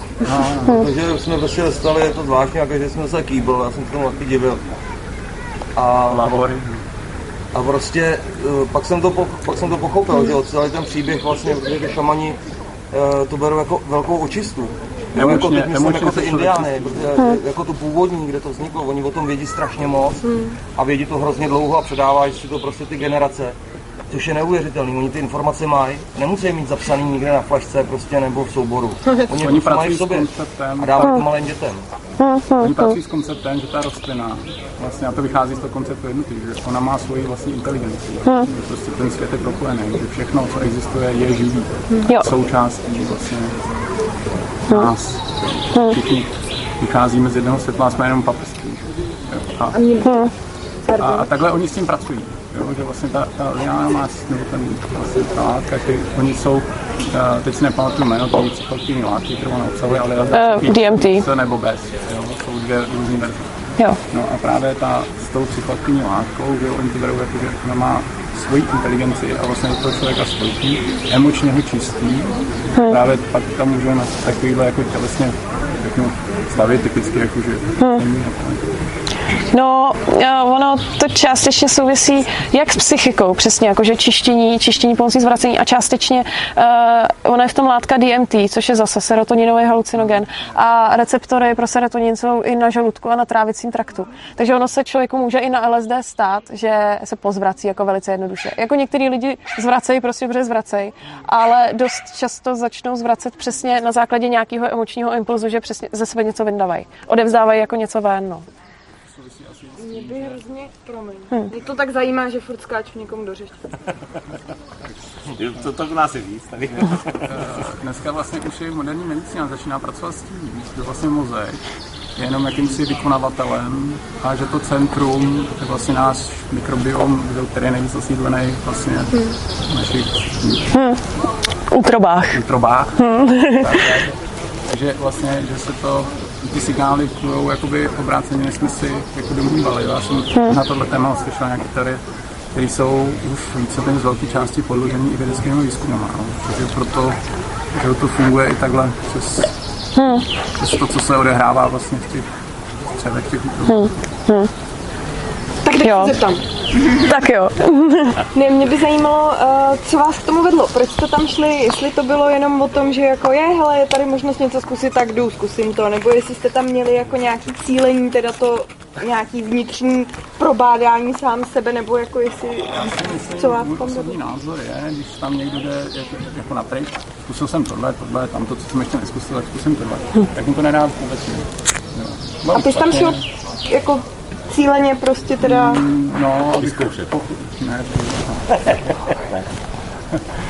A, abych porozuměl určitým životním situacím a určitým dění ve svém životě, abych jako získal takový nadhled na to, proč musím, no, proč prožívám, proč prožívám a co mi to má říct, co mi to dá dát, abych jako pochopil některé věci trošku z úzkých z nadhledu, v tom konceptu, který my většinou neznáme, protože my jsme tak jako mně se líbí ten příměr, že jako když jdu do sklepa a rozsvítím baterku, tak vidím vždycky jenom ten kuzel světla.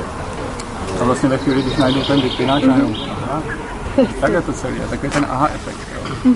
A že častokrát se nám v životě stanou situace, které vyhodnocujeme velmi negativně v tu chvíli, protože jsme zvyklí soudit a hodnotit to tak. Ale my ne, neznáme ten vyšší plán a vždycky s ten času, pokud jsme k sobě upřímní, se většinou ukáže, že Uh, buď to opravdu přistoupíme k nějaký sebereflexi a řekneme si, ano, bylo to, v tu chvíli jsem to prožíval, těžký, ale ohromně mě to posunulo. Hmm. A, a právě někdy člověk zažívá nějaký, taky se učíme tady, uh, řeknu, ne úplně příjemný zážitky a nebo situace, tak prostě někdy tomu chce porozumět. Jo? proč vlastně se to děje, jak mi to vstupuje do života a co mi to má dát, kam to má posunout. Na to já mám technickou odpověď. Karma je zdarma. Pak si říkám, když se mi něco děje a mu to zpátky, říkám, teď se mi to vrací. A funguje to. Někdo řekne, že nefunguje. Funguje. Přesně. Mám to vyzkoušený x let. Vrací se No. dobrý věci. Člověk někdo řekne, udělám nějaký, Teď vám jenom řeknu jenom takovou ne- nesmysl. Před nějakýma 30 rokama jsem kdysi jel do Plzně, potkal jsem chlapíka s nákladákem v lese, já ještě říkal, trapata pro ní moje auto. Potřeboval někam odvízt. Já na ně koukám, říkám, no, tak nebudu s váma celý den, no, já bych potřeboval do Kralovic a pak zpátky, a pak do Litvínova, tak celý den. Pět let na to jsem měl v horách, zapadl s autem do Rigolu, ty říkám tak, a s rodinou. A jsme v čudu, říkám, co se dělat. Teď najednou traktor, ten samý chlap, odtáhli mě, ubytovali mě a říkám, kdybych mu nepomohl. Tam jak kejvne, hmm. takže se to vrací, je to tak? Ne, je pravda. Všechno nějak daný si myslím, že to je. No, ale tohle je ještě trošku jako, To no, je jinýho trošku. to je jako jiný, no. Já to říkám, že tak třeba koukat na karmické záležitosti a karmu obecně, No, jasně. jako v kontextu jednoho No, já No. no. jedné inkarnace, protože my jsme naučení vlastně, má dát ti dál účetnictví, jo. Hmm. že platím, zase se mi to vrátí, anebo Jo. když někdo tomu propadne, jsem u dětí slychávám instant karma, takovýhle, že já nevím, Jo, někomu zanadává a pak upadne, jo, a všichni se mu smějou, to máš. Tak, Jo, jo. termín karma začíná být velmi sprofanovaný a velmi jako špatně pochopený. Jo, je to pravda. Je to prostě prostituovaný slovo, Hmm, řeknu.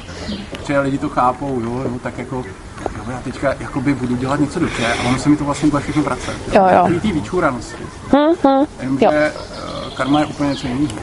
Jo, to je pravda, no. Podstata karmy. A uh, mnohonásobně, co je za absolutně naší představivosti, co my nedokážeme vůbec ani pojmout, přesahuje jako jednu naší inkarnaci. To je tak, řeknu, jo. A na druhou stranu jsou i lidi, třeba jako William Fotikovič. A on říká, karma se ti bude dít, dokud prostě ti to bude bavit, když jí věříš, tak si tomu věř. A, a prostě pak budeš říkat. Ale nemusíš to tak mít. Tam není to, jako že jsem někomu ubližoval, teď jsme Ale já o tom nemluvím. O tom nemluvím. Já říkám, já jenom říkám moje třeba zpětně, jo. To Říkáš, říkáš to dobře, tak to asi je. No, Třeba já to vemu z mimo hlediska, říkám, každý má takový život, jaký si ho sám udělá. A můžete dělat, co chcete, jestli používat tohle pravda, nebo no. nebo karma, ne. Každý, každý strůjcem svého štěstí a funguje to. Hmm. Každý, každý je tak, tak to dělá, tak to má. Bohužel. ne, je pravda, my jsme se vlastně vrátili jako k těm halucinogenům, že to je vlastně, bych řekla, jako hlavní důvod, proč to lidi užívají a jsou jako, jakožto zodpovědní uživatelé právě hodně jako nějaký seberozvoj, kde za prvý jako člověk nahlídne na nějaký situace přesně jinak, out of the box na celý život, na svět, bych de facto řekla. No. Uh, já nevím, jestli, já bych možná řekla, že to potřebuje trochu každý, ale to nechci nic jako to. No, nahlídnout. Jo, a ten No. způsob, ať si každý Přesně, no, ano, ano. Kdo chce, si to najde. Markéta, já jsem si to nevybral, ona si vybrala mě. To taky říkají lidi, no. Když jsem hrál s kapelou, tak v Brně eh, kamarád, který nám tam zařizoval koncerty, tak, eh, tak mi jednou volal a říkal, hele, vy to tam máte hrozně pěkný. Připomínám, že nahrávám. Jo. No, dobře, tak on se na mě zlobit nebude. Uh, vy to tam máte pěkný v tom českém ráji a to neměl, jsi tam nevěděl, že jsme nějaký chalupě, my chystáme takovou akci. Já byl hrozně zvědavý, my to říkám, jakou akci, prosím mě, to ti nemůžu říct, no o to jsem byl zvědavější. Až teda z, z ní vypadla takováhle věc, že teda mají nějaký limit, jako pět lidí prostě, plus ten týpek. To je zajímavý příběh teda toho kluka, jako. To by bylo na další vyprávění, ale takže prostě pro mě to byla zvědavost, jako když jdu do kopce někam v horách jako, a mám před sebou ten vrchol, tak mě taky zajímá, že, jo, jaká bude ta cesta, jaký bude ten průběh a to. A třeba s touhleto věcí to pro mě bylo úplně stejný. Jako. Jako, že to není jako si dát pivo s kámošema v hospodě, že to je jako trošku jako asi nějaká jako hlubší záležitost. Já si myslím, že tyhle ty jako přírodní uh, látky, které mění stav vědomí, tak uh, přispívají k tomu, že člověk trošku víc pochopí, co je ego. A jak si už jim nemusí být tolik smíkaný, je to jeho vlastní volba a už to ví, vědomě to ví. Jo. Už se nestotožňuje tolik s tím egem, ale ví dobře, já ego potřebuji, jinak bych tady nepřežil, ale je moje volba, kam až ho necháme to parťák. A už to já nejsem otrok, nevědomý, toho ega. A, ale ten zážitek té jednoty vlastně přispívá k rozvoji nějaký hlubší empatie ve smyslu hmm. prostě toho zrcadlení a ve smyslu té jednoty, jako ty skutečné. Tak jak to tam člověk jednoznačně pocítí a naposled slova. Hmm. Náš jazyk jako ne, není dostatečný popisný významu, abychom to vyjádřili. Hmm. Tak to jsem ze sebe vyhodnotil já asi jako největší přínos, stejně jako třeba v regresních terapiích.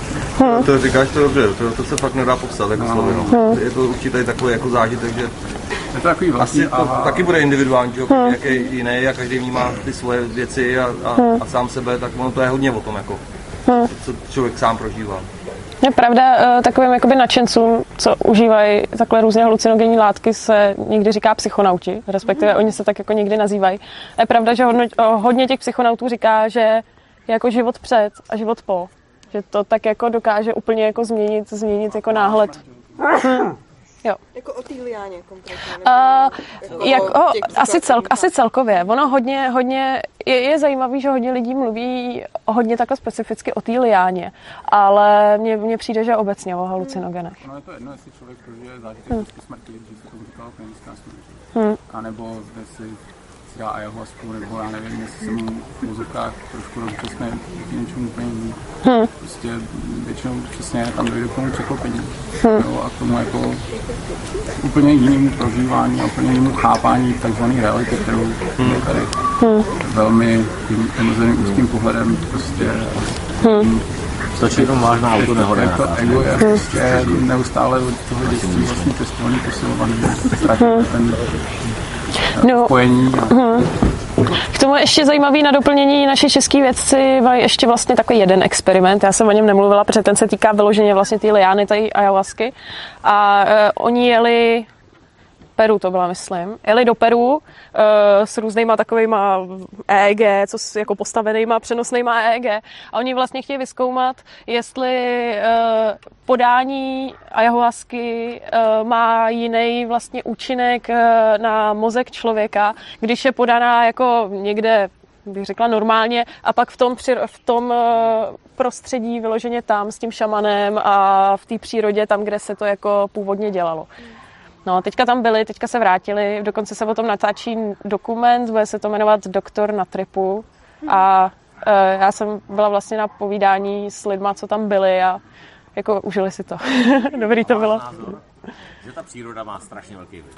Myslím si, že hodně. Já si myslím, já třeba severní Čech, my přijedeme sem a říkám, aniž bych sem člověk přijel, říkám, tady ze mě padne, tady, no, no, já sem přijedu, o 20 km v lidu, hmm. mě tady nic neděje, tak to je uvolnější.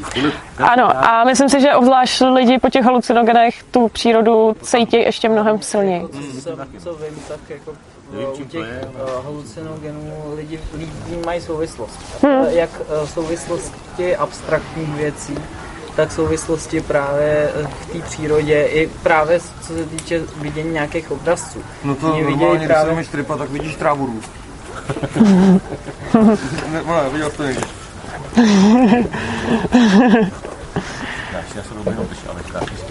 Promiň, já jsem tě do toho vstoupil.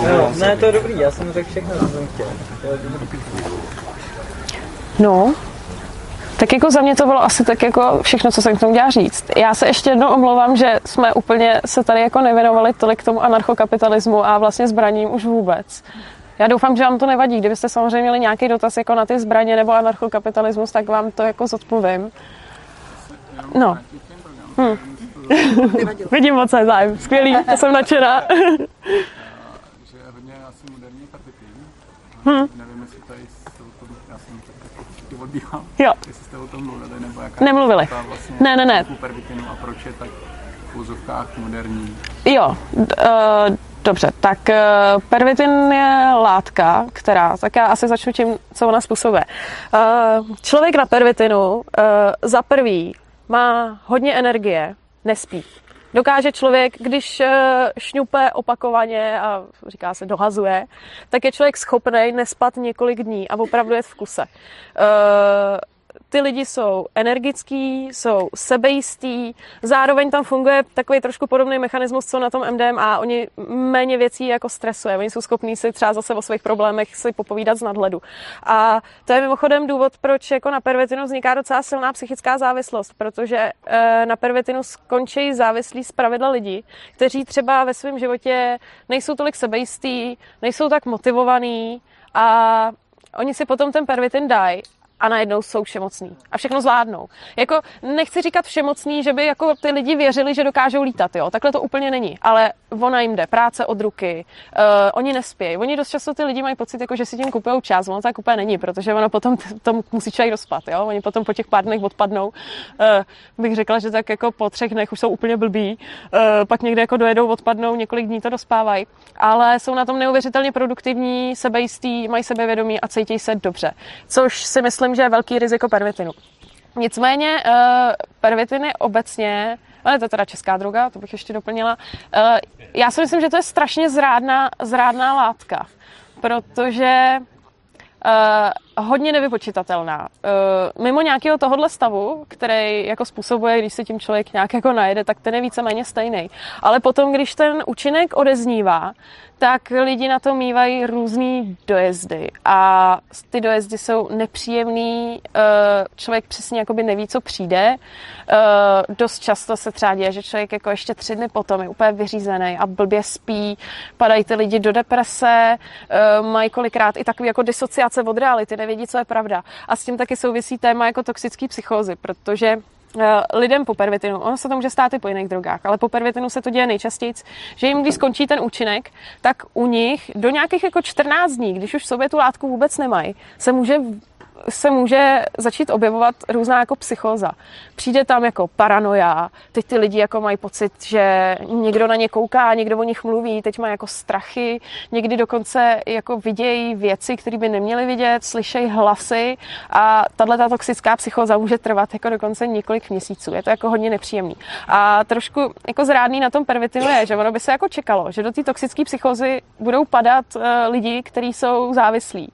Ale to není pravda. On jako toxickou psychózu může člověk vyvinout po jednom užití. Jako samozřejmě zvýší si šanci, že ji dostane tím, když třeba si dá jako hodně toho pervitinu. Ale e, obecně si myslím, že pervitin je strašně zrádný a člověk by se na to měl dát velký pozor.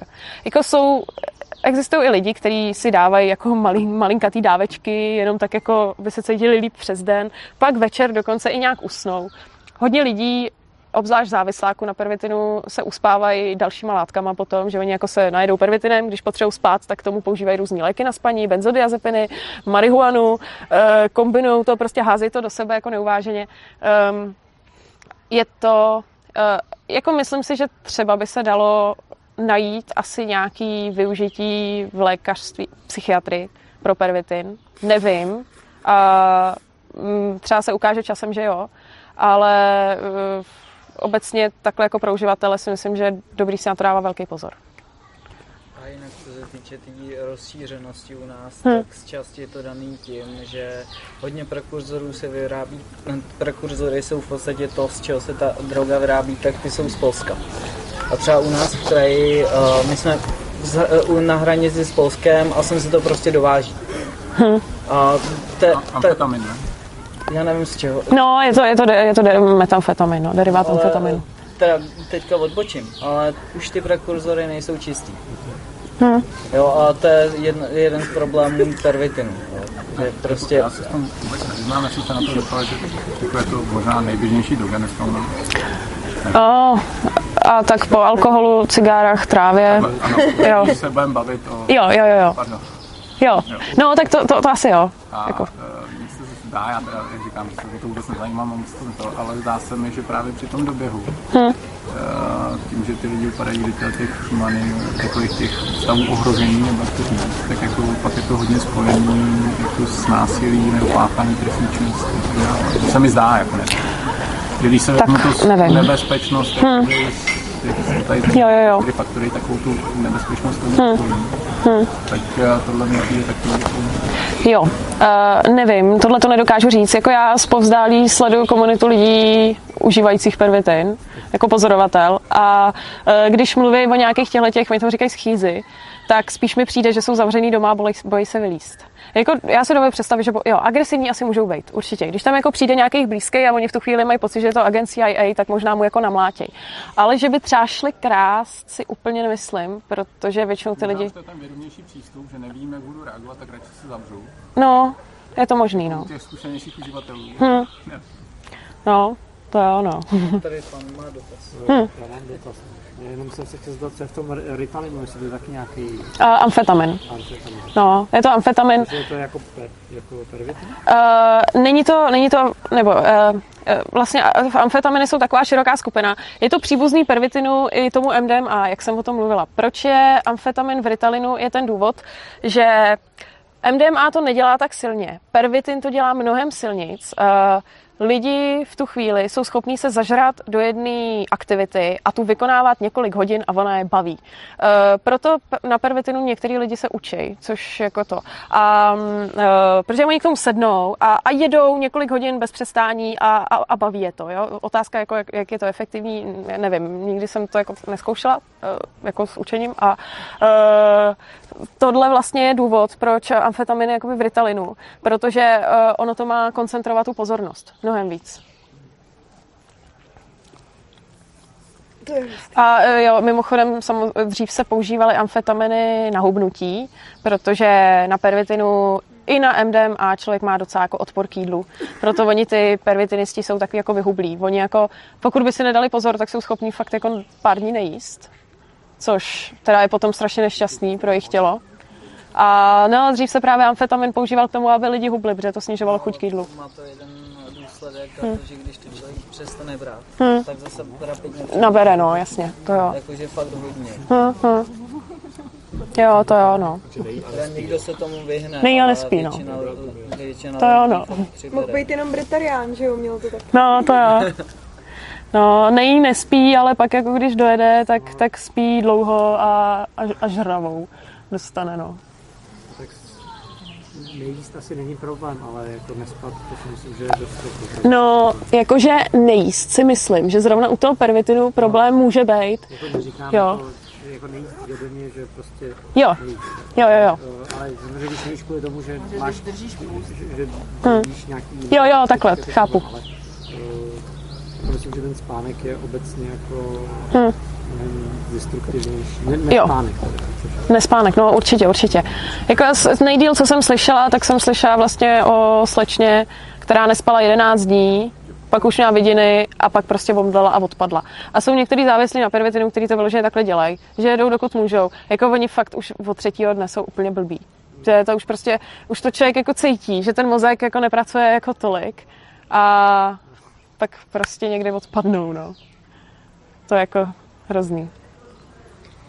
Hele, A e, když vlastně se bavíme o důvodech, proč si myslí, že je správná ta deregulace, to znamená, abychom měli možnost prostě si sami rozhodnout, co si za látky užijem, je nějaký náznak u nás v Čechách, že jako k tomu někdy dojde, nebo aspoň k něčemu? Uh, myslím si, že ne.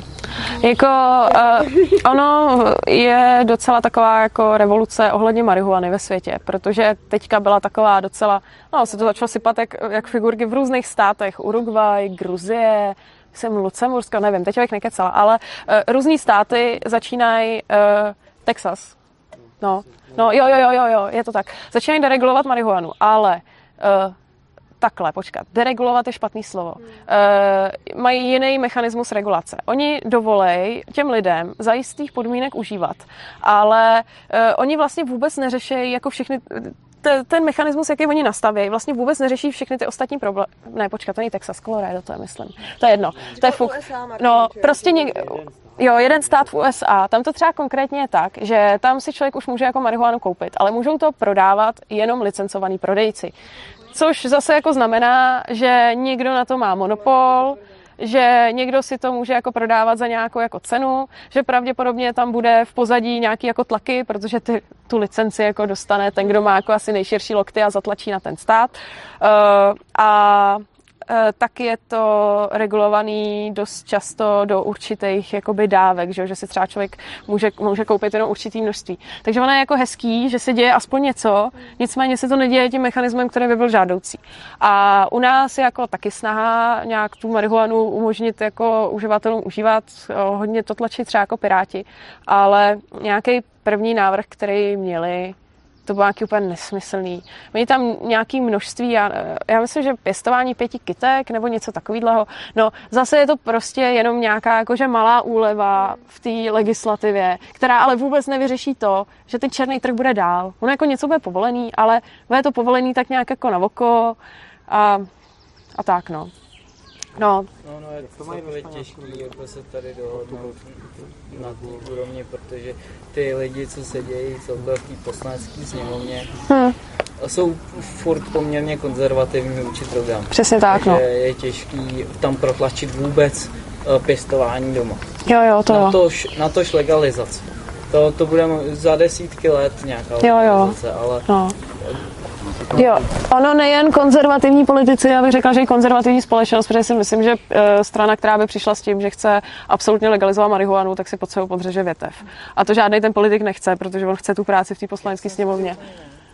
Já, já jo. myslím, že, že ta společnost je pom, On, Ne, tak jo, tak to je pravda, že se to zlepšuje. Společnost uh, jo. fakt vnímá to, že hmm. ta je léčiva. Hmm to rostlinné léčiva a zároveň lidi vnímají to, že ať si vlastně každý užívá, co chce. Hmm. Tady ten názor rezonuje v té hmm. společnosti a myslím si, že to pomalu spěje k tomu, že minimálně to konopí se z části dekriminalizuje. Případně z části je zlegalizuje. Hmm. Já si myslím, že nějaký třeba tři kytky, případně nějaký bezúplatný předání by mohlo časem být legální. Hmm. Takže je v podstatě ilegální mít v ruce jointa, když to přeženu. Hmm. A na to, že ho předat, na to, že ho poslat v kolečku dál. Jasně, no, to je, to je šíření toxikomanie. To je problém, no, to je ono. Musí každý přihodit a posílat si, každý si vykouří to svoje. No to je ono. Já to myslím, že dneska ani nejdou nějak potom, vím, nebudu se otáčet, vím případy, kdy toho má člověk na zaradě mraky, dokud to roste a nepředává, tak si nikdo ničeho nevšímá. A byl jsem i svědkem toho, že u toho byli policajti, že ty rostlinky šly přes plot, že to bylo vidět, že šel okolo, to cejtí, že jo, to hmm a nic, ale nesmí distribuovat, jo, to už tak no. je. Už je. Tak je pravda, že my tady v té zemi máme takový jako docela jako lepší charakter než v některých zahraničních zemích. Uh, to byl takový experiment, uh, natáčeli nějaký jako dva lidi, že zkoušeli v různých zemích uh, si sednout někde na lavičku v parku, udělat si tam z nějakého cukru fiktivní lajnu, nějaké jako látky a sledovali, za jak dlouho se něco stane. No a uh, myslím si, že to bylo Německo, že už si to tam vybalovali a okamžitě lidi zvedali telefony a volali policajty. No a pak to zkoušeli v České republice, měli to tam nahrabaný, nic se nedělo, několik hodin se nic nedělo. Pak šli kolem policajti, oni dělali jako, že šňupou policajti na sebe ťukli, mrkli se na to, otočili se a odešli radši, jo. Takže, no, takže jako tady je dobrý, že jako si myslím, že asi, asi jsou s tím jako lidi víc v pohodě, no. No, ono je trošku ještě, ještě, ještě taková věc jako na doplnění. My jsme měli skvělý odborníky, co se týče ohledně těch látek. Oni samozřejmě nebyli pro nějakou úplnou deregulaci, ale třeba, jak jsem mluvila o tom harm reduction, to snižování rizik, eh, zejména zdravotních pro ty uživatele, tak eh, odborníky třeba v nějakých národních protidrogových programech jsme měli dobrý. A teďka se, troš, teďka se změnila v já nevím, jak je to dlouho, pár měsíců to je, možná rok. Mm, změnila se Národní protidrogová koordinátorka, je to paní Vedralová teďka. Eh, je to někdo od Babiše, kdo je absolutně nekompetentní z mého pohledu. A ta jedna z prvních věcí, co jako hlásá, jo, musíme zakázat tu marihuanu jako pro ty mladý. Přijde třeba jako z mého pohledu, co jsem tak jako četla, ta paní vůbec jako netuší, která by je, oproti těm odborníkům, co tam byli předtím. Takže jako se trošku obávám, že třeba v tomhle je krok jako zpátky, no, ale no. se, ten bývalý systém. Hmm. Jo, a jak se jmenoval ten chlapík, co to letalitoucí dělal? Hovořil. No, hmm. no. A právě, že jo, oni ho zachytli z politických důvodů. Jo, že prostě, hmm. a, a to kritizovali, to kritizovali právě i všechny ty ostatní státy, mi říkali, co blbne tady, on je nejlepší odborník vlastně v tom, co dělá. A všichni to od něj kopírujeme. Jako zatím nikdo jako ne, nevyvinul lepší metodu. Jo. On naštěstí zůstává aktivní, takže já si myslím, jo, on je v ODS. Nějakým způsobem přispívá. Jo, kandidoval do Evropského parlamentu teďka, no. To nefunguje. To je jako to se vším. Dobrý souhlasný pán, jako že když ona začne ovládat mě, tak je to špatný, ale ta společnost obecně, každý si to sám sobě většinou přizná, jakože je to dobrá věc. Hmm. Typický příklad je, budou diskutovat důchodci. Jo. Já hmm. mezi ně přijdu, že mám rodiče. Hmm. A Oni jak ta, jak ta konopná mác, jo, a tohle, a já jsem si udělal masičku a tamhle to a měl si to pěstuju a tak. No ale pak se otočí hovor jednou kolem stolu a to je strašně jak ty mladí, oni se hulej a to, No, to jo. jsou úplně vypatlaný. Hmm. A baví se popí samý věci. No jasně no, to jo no. No, ještě možná dobrý k té politice eh, drogový jakoby doplnit, že ono to nezáleží jenom jako tady na, na nějaký jako naší vládě nebo, nebo politicích. Uh, my jsme vázaný konvencema OSN, což nás zavazuje. Ty uh, dokumenty OSN jsou tři a my je vlastně máme v naší legislativě implementovaný. Uh, oni dávají nějaký jakoby návod, jak člověk, nebo jak stát má do své legislativy implementovat nějakou jako ochranu proti šíření drog, proti užívání drog a takhle. A jsou státy, které to mají samozřejmě různě. My to máme nějak, potom Amsterdam to měl třeba jako s tou marihuanou. Jako je to, je to na kompetenci toho státu nebo na mechanismu vlastně, jak ten stát si to přijme. Nicméně nedá se tam úplně v tom kličkovat zas tak dobře. Takže třeba úplně legalizovat je na základě těchto konvencí prostě nemožný. Takže my, kdybychom se rozhodli, že budeme chtít kompletně legalizovat všechny látky, tak by to znamenalo vystoupení z OSN, a uh, za dalš, a druhá věc, já vlastně ani nevím, jestli by to mezinárodně bylo úplně jako dobrý. Uh, dost možná by to znamenalo, že by jako tady nám ostatní státy zafikly hranice, byly by různé kontroly a jako myslím si, že asi je lepší postupně uh, vyčkat na nějakou společenskou změnu, až ty lidi tomu budou otevřenější, což se jako zjevně děje postupně. Asi to bude ještě na generace. Ale myslím si, že to je na nějakém vývoji. Jako nelze to asi prostě tlačit teďka ze dne na den. A mimo to ani to nelze tlačit ze dne na den kvůli tomu, že lidi jsou jako neznalí. Někde jsem četl takovou strhou zmínku, že snad v Portugalsku je ta legislativa hodně liberální. Jak jo. moc? Uh, je tam dekriminalizovaný, uh, je tam možnost uh, mít u sebe malé množství uh, různých návykových látek. Uh, je to do nějakého určitého množství. Uh, první zprávy, které z toho Portugalska byly, že tam hodně právě klesla kriminalita, všechno se tam ze začátku jakoby zlepšilo. Uh, na, kvůli, tomu, kvůli tomu oni to dělali, protože my si už jako nevěděli rady. Uh, na druhou stranu uh, to Portugalsko jako nerada hodnotím, protože to ještě jako krátká doba a já jsem k tomu ještě neviděla jako nějaký dokumenty, které by přesně jako takže to nějak dávali do počtu.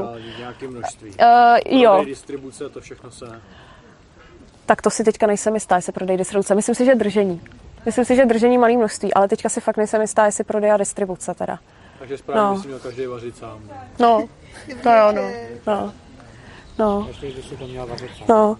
Jako zajímavé je, že třeba v různých, v různých státech v Americe, kde jsou obrovský drogový kartely, tak ty jsou taky vázaný umluvama OSN a teďka nedávno se dělalo speciální sezení na tohle téma, protože uh, odborníci v těch státech prostě přišli před OSN a říkali, to je prostě neudržitelný, my jsme tady úplně zoufalí, tady vládnou mafie, střílejí se lidi navzájem mezi sebou a my fakt nevíme, co s tím dělat. A ty už třeba trošku byly naklonění, aby tam jako došlo k nějaký deregulaci, protože jim by to strašně pomohlo. No ale nevím, OSN, já mám na to názor, že jako zbytečná organizace, takže nic, jako, to je, to je prostě politická organizace, tam oni vždycky přijdou, řeknou si tam jako ty hezký slova a pak se rozejdou, to je jako... Ta neúspěšnost boje proti čemukoliv je principiálně daná v tom, že hmm. proti něčemu bojují hmm. svojí energii, vysytí, hmm. hmm. No, jasně, no. A všechny hmm. statistiky data to dokazují. Hmm. Hmm. Když se, a nevím, dává víc peněz na boj proti hmm prostě vzrůstá každoročně počet uživatelů, počet prostě a tak dále. Hmm. A je to tak úplně strašné. To ono. Takže ve chvíli, eh, kdy se tomu přestane věnovat pozornost a každý se rozhodne sám, svobodně, že lidi jsou poměrně vědomí, pokud se jim něco nediktuje. Hmm. Když se jim něco diktuje, tak najednou si prostě dělají a Jo, je to pravda a myslím si to o hodně věcech, nejenom o těch drogách. Jako hodně takových jako témat, které jsou dneska jako ve společnosti taky hodně aktuální tak si myslím, že kdyby to prostě jako lidi nechali být a nesnažili se si navzájem skrze stát jako vnutit nějakou legislativu proti druhé straně, tak by jako všem bylo líp. No. Se líbí ta krásná paralela s tím filmem eh, Beautiful Mind. Eh, V češtině to... To jsem, no, a já jsem to, já nevím, jestli jsem to viděla, ale asi ne. Má schizofrenii, že jo? Tam má ty postavy. To se člověk Asi viděla. Jako Jo, více jak půlce filmu. Hm. A on si to pak uvědomí, že je nemocný, že to neexistují. A přestane jim věnovat pozornost. A oni prostě slábnou. A k konci filmu se tak za ním jen tak ploudějí. A už jim nepodléhá. Jo, a to je přesně ono. Jo, že prostě, když něče, proti něčemu přestanou bojovat, nebo přestanou sítit tu svoji energii, tak ono to prostě slábne. Jo. Třeba to nezmizí úplně, ale už to nebude. Ten, už to nebude takový téma. No, A naše pozornost je obrovská. jo? Přesně tak, tam Souhlasím. jde pozornost, tam jde energie. jo. jo, Jo, takže to je, to je jednoduchý naprosto princip. Jo. Čím víc proti něčemu bojuju, tím víc to roste, tím víc to sílí. určitě souhlasím. Jak v pátém elementu, jak tam stříleli do toho nějakého vesmírního objektu a on po každý se ještě zvětšil.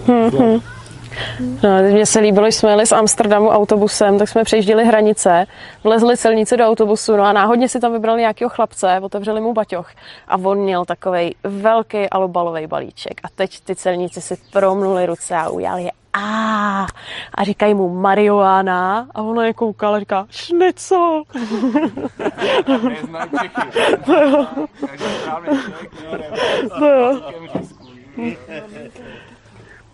No jo. A tak to je to typický naše takový jako švejkoství, že jo, že my, my to vždycky jak jako Ono to hmm. že bych něco řekl, co, co normální společně, o čem se baví, takhle je můj děda, kdysi ještě ve Slo- Slovák byl, jel vlakem a seděli vedle Němci, on si dal řízek, kouká na Němce a říká, žral bys víty s ním, sviní Německa. A Němec říká, žral, kdybys mi dal, on měl česky. Ježiša, no. Takže to, to, to, to tak nějaký, no. Máte Jo, někdo no. nějaký ještě třeba konkrétní otázky na Terezu, když ji tady máme? uh, jsme se jako, jo, zatím bylo jenom v rukách, dneska jsme mluvili ty zbraně, a ten, a, My jsme v úvodu, já nevím, jak, jak brzo si přišel, my jsme v úvodu teda se omlouvali, že ne, já vlastně... vím, vím. Já se chci jenom zeptat, eh, že jak eh, podle vás souvisí vlastně zbraně s uh, mátkama, o kterých se tady bavíme. To tam máte. No, jako my jsme vlastně mm, tu přednášku chtěli koncipovat tak, že já jsem měla mluvit o tom, proč by měly být legální drogy a Urza mě měl doplňovat, protože ono to jakoby do jisté míry jakoby souvisí. Uh, já teďka přesně jak to pojmu, jak souvisí války. Jako, Nebo nejenom války, ale násilí obecně, ve kterém jsou zapojení. Jo. No jo, to je jako dobrý říct, že přesně, jako, když se řekne zbraně, tak my si tady představíme jako kulomety, revolvery, v horším případě atomovku. Ale násilí se dá vykonávat klackem, kamenem a v podstatě jako kdo chce působit nebo páchat nějaký násilí, tak si k tomu vždycky ten prostředek najde. Uh, jsou třeba různé statistiky, kde se jako ukazuje, vždycky lidi říkají, že ve státech, kde jsou zakázané zbraně, tak ty lidi říkají, hele, koukejte, tady prostě se snížilo množství trestných činů zbraněma. No ona je to pravda, ale oni zrostli trestný činy jako nožema, klackama. Ono jako není úplně možný zakázat to jako do poslední, do poslední jehly někde na šití a Jestli s tím vůbec je nějaká jako řekněme, že třeba to násilí Eh. u zbraní je podobné jako užívání u drog, ve smyslu, že se asi nedá zabránit lidem, No. aby užívali drogy nebo dělali násilí. Jo, já si myslím, že tam moc jakoby souvislost, nebo jako jednu souvislost, kterou tam vidím, um, je to, že když má člověk, nebo ve společnosti, kde je eh, nějak hm, tak jako se ví, že jsou lidi, kteří mají legálně užívanou zbraň eh, pro obranu svého majetku, tak si myslím, že si třeba zloděj mnohem tím víc jako rozmyslí, jestli bude vykrádat nějaký dům, když tam má to riziko, že tam bude člověk se zbraní, se kterou třeba umí a, a bude se ho bránit.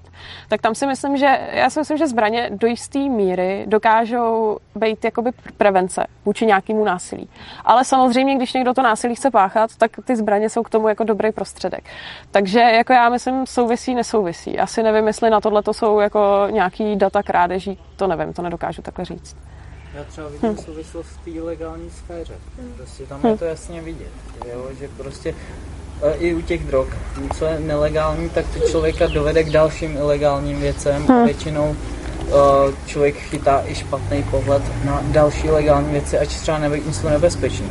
Protože člověk, který prodává drogy, tak začne třeba časem prodávat tvrdší drogy, může začít prodávat zbraně hmm. a pak se to vlastně začne souviset všechno se vším, ať to v důsledku zase úplně nesouvisí. Jo, jo, jo, to je pravda, no. Ono jako v některých aspektech vlastně ty zbraně a drogy jsou jako podobný. Taky tam funguje nějaký jako černý trh. E, u zbraní je pak jako taková trošku jako vedlejší kapitola to, že se zbraněma do velké míry operují státy který s nima, jakože někdy je mají pro obraný účely a je to jako asi hezký, že mají, nebo jako nejde to hezký, ale tak asi pochopitelný. A pak bohužel, když v čele toho státu jsou jako lidi, kteří by tam asi jako neměli být, tak někdy to jako může jako dopadnout to, útočně. jednoduchý, že jo, takový. To jo, no. Vůči velké skupině lidí, no. Měli by, měli by, já si myslím, že by měli dělat psychotesty přísný, protože dneska ty psychotesty, když člověk si na to, když hm. člověk na to koukne, nastuduje, to může být člověk jakýkoliv projekt. No. Děláte psychotest. Já nevím, jestli psychotestem je všechno postižitelný. Já si myslím, že spíš ne. Ne, právě. No. Ne, protože těch lidí je spoustu. Měl, měl by mít každý právo. Jo. Já si myslím, na návštěva vám nepůjde v životě oknem 10 hodin v noci domů. Hmm. Jo, když vy někomu něco uděláte v 10 hodin, schodí to z okna třeba, když hmm. se, budete mít zle? No jasně, no. Jako je pravda, že t- ta uh, naše legislativa je postavená na tom, že člověk může mít legálně drženou zbraň pro obranu sebe, sebe především, ale když už se tou zbraní brání, tak potom musí dokazovat, že se opravdu bránil a že nebylo zbytí.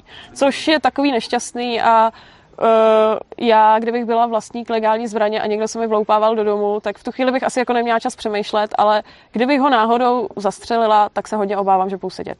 A uh, nikdy se to těžko dokazuje. Uh, tam je, že napřed člověk musí jako říct, pak ukázat zbraň, pak snad jako vystřelit mimo, pak jako je to, musí udělat člověk nějaký postupy. No, no, právě no. A to je takový typický, jako, že ten stát po těch, který tedy jsou ochotní řídit se nějakýma pravidlama, vlastně vyžaduje úplně absurdní hmm. jako výkony a ty, kterým tohle je absolutně no, tak prostě půjdou jako zastřeli a vyřeší si to tak. Jo, jo, jo. Ten, kdo chce něco probít, hmm. ten to neřeší, že jo? Hmm. To je ono. nebo něco, ten si to pořídí. No, no a nejen jako nemusí... Není Přesně, no. Ochrana. Právě.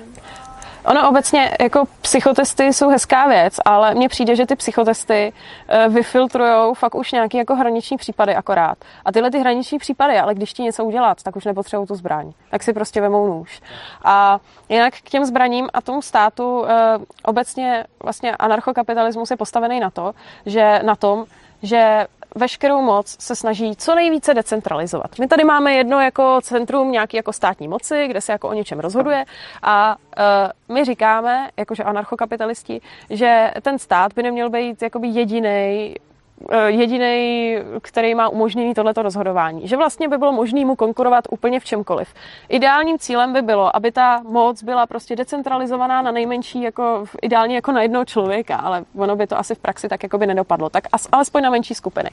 A u těch zbraní eh, by to v podstatě spočívalo v tom, že dneska jako nebezpečí státu je to, že když je jedno velký centrum, kterýho se někdo zmocní, tak ten potom vládne velkou mocí, velkým množstvím zbraní a může škodit. Když tam tohleto mocenský centrum nebude a ta moc bude decentralizovaná mezi malý vlastníky zbraní, tak ono se samozřejmě stane, že někdy někdo udělá nějaký zločin tou zbraní. Ale už čau, čau, čau, ahoj. No. Ale už se pravděpodobně eh, jako s tak velkou mírou pravděpodobnosti nestane to, že někdo bude mít pod sebou jako obrovský konvoj a neuvěřitelný zbraně jako ničení. A bude jich mít hodně. No. Taky hm. tenhle ten efekt, že když někdo něco udělá a ostatním se to nelíbí, tak, jo. tak mu to dají, tak mu dají za, za to, co hm. pro to, no. No, to jo. Říká, dělají se nějaký psychotesty, mám za to, že se musí udělat otázky, zacházení se zbraní, jo. od doktora, u doktora, když se s ničím ne, neléčím, no, nemusí být? Nemusí být, je, je na doporučení. No, no musí na doporučení. No, tak je 500, já jsem to vzdal. No. Ale není to problém se to naučit, není, že to jsou tak, tak to, je, to jsou tak jednoduchý, nebo No, je to podobně jako na řidičák. No. Že uděláte. Jo. Odpovědět na čtyři řádky No to ne, no. nebo být pod vlivem Přesně tak. A pak se chová prostě úplně jinak. To jo, no. No jako já nevím, jak jsou přesně ty psychotesty postavený, ale nejsou povinný. Chybí to vzdělání v tom, že prostě když, když bereš drogu, tak bys měl jako si dát pozor na to, abys u sebe neměl nic potenciálně nebezpečného. Hmm. Nebo to aspoň zredukovat. Tohle lidi nevědí Jo. v dnešní době. To je ono. Ale to je vlastně pořád ten koncept dokola, že jakoby my Přesně. nejsme sebeřízený prostě proto, že nemůžeme sebe řídit odmala. Hmm. Jo, tudíž my nemůžeme dojít k tomu, že něco zjišťuju v životě, jak je a tudíž se tím sama učím, jak já s tím budu zacházet, ale prostě stát mě ochrání tím, že tady bude tvrdit, že je špatný, aby tady byly drogy a aby mě ochránil, tak jako je zakáže. Ve skutečnosti mě neochrání, protože, jak říkáš, tak já pak třeba nemám nějakou informaci a vlastně to může být ve finále pro mě horší, ale vlastně ty regulace jsou v tolika moc eh, věcech a ve finále jako to vzdělávání třeba těch dětí, já si myslím, že, že to je pořád ten stejný příběh. Jo. No, že To jsem prostě neslyšel nikdy, že by člověk mohly by být psychotesty na by učitele teda násilný, potom, jestli jsou na zbraně. No. Hm, to je ono. agresivní. Může být. No. Tam, Ještě tam je to fakt individuální. No, může být, i- může být i násilný. jsem nikoho, všichni jsou taky veselí, spánky. Člověk by si to právě měl jakoby zjistit a no. zkoušet právě nejdřív a m- může se stát i to, že bude násilný. Nebo aspoň jsou prokázaný jako... Jenomže to, to samé je, že jo, člověk No. nebude kouřit, si na čtyři piva někoho zastřelím, že to je to samé. Je to ještě horší možná, po alkoholu, lidi. Potvrdím, že jo, jsou agresivní lidi jako blázen. Že bych řekl střízlivý, řeknu, to je taky milion, že bych do něj neřekl, že je tak agresivní. To ono. Pak se napije a dělá To, věci. no. jako jo, mít, mít zbraň, když, když člověk pije alkohol, to je vohu, potká Jo, někoho jo. spolu pohádá se. No, jasně. vytáhne to, že? jo. Ale se to jako legálně nesmí, člověk nesmí být napitej, když má u sebe zbraň, je to ze zákona, ale uh, samozřejmě mít to ze zákona je hezký, ale ty lidi by měli vědět, proč teda jako nepít, když tu zbraň mají, jo. Jako, měli by to vědět sami od sebe, a ne protože jim to jako dává nějaký zákon. Mají za opaskem, jedno pivo, druhý, Nesmí ani jedno. no, Musí mít 0-0. ale dělají to, že jo. No, jestli, jestli, nevím, nevím, jestli dělají, tak, tak jako je problém, hrozí, no. Čeho podle vás vyplývá nějaká určitá potřeba? Uh, myslím si, že dost často v rámci Eh, Já tam vidím takový dva důvody. Eh, Já teda zbrojní průkaz nemám, ale lidi, některý okolo mě mají. Vidím tam za prvý eh, jako jisté, jistý bezpečí v tom, že když by se cokoliv stalo, tak můžu bránit sebe a svoji rodinu. A druhá věc, eh, proč to mají některý lidi okolo mě, eh, pro ně je to záruka svobody, jistý. Protože eh, je zajímavý, že čím více byly totalitní státy, tím více regulují zbraně. Ty nejvíc totalitní státy, co byly na světě, ty prostě neumožnili mít lidem zbraně vůbec. A uh, myslím si, že ono to do jisté míry ko- koreluje, že dokud lidi si ten zbrojní průkaz můžou udělat a můžou tu zbraň mít doma, tak je to nějaká taková jako ukázka, ukázka svobody. No, Není, není to strach. No jasně, je, jako je. je, určitě. Potřeba vlastní zbraň, Hm. je strach. Jo, Já si myslím, že to Je. je strach. No, já, já si myslím, že zatím strach je a, a přijde mi to v pohodě. je to zabezpečení.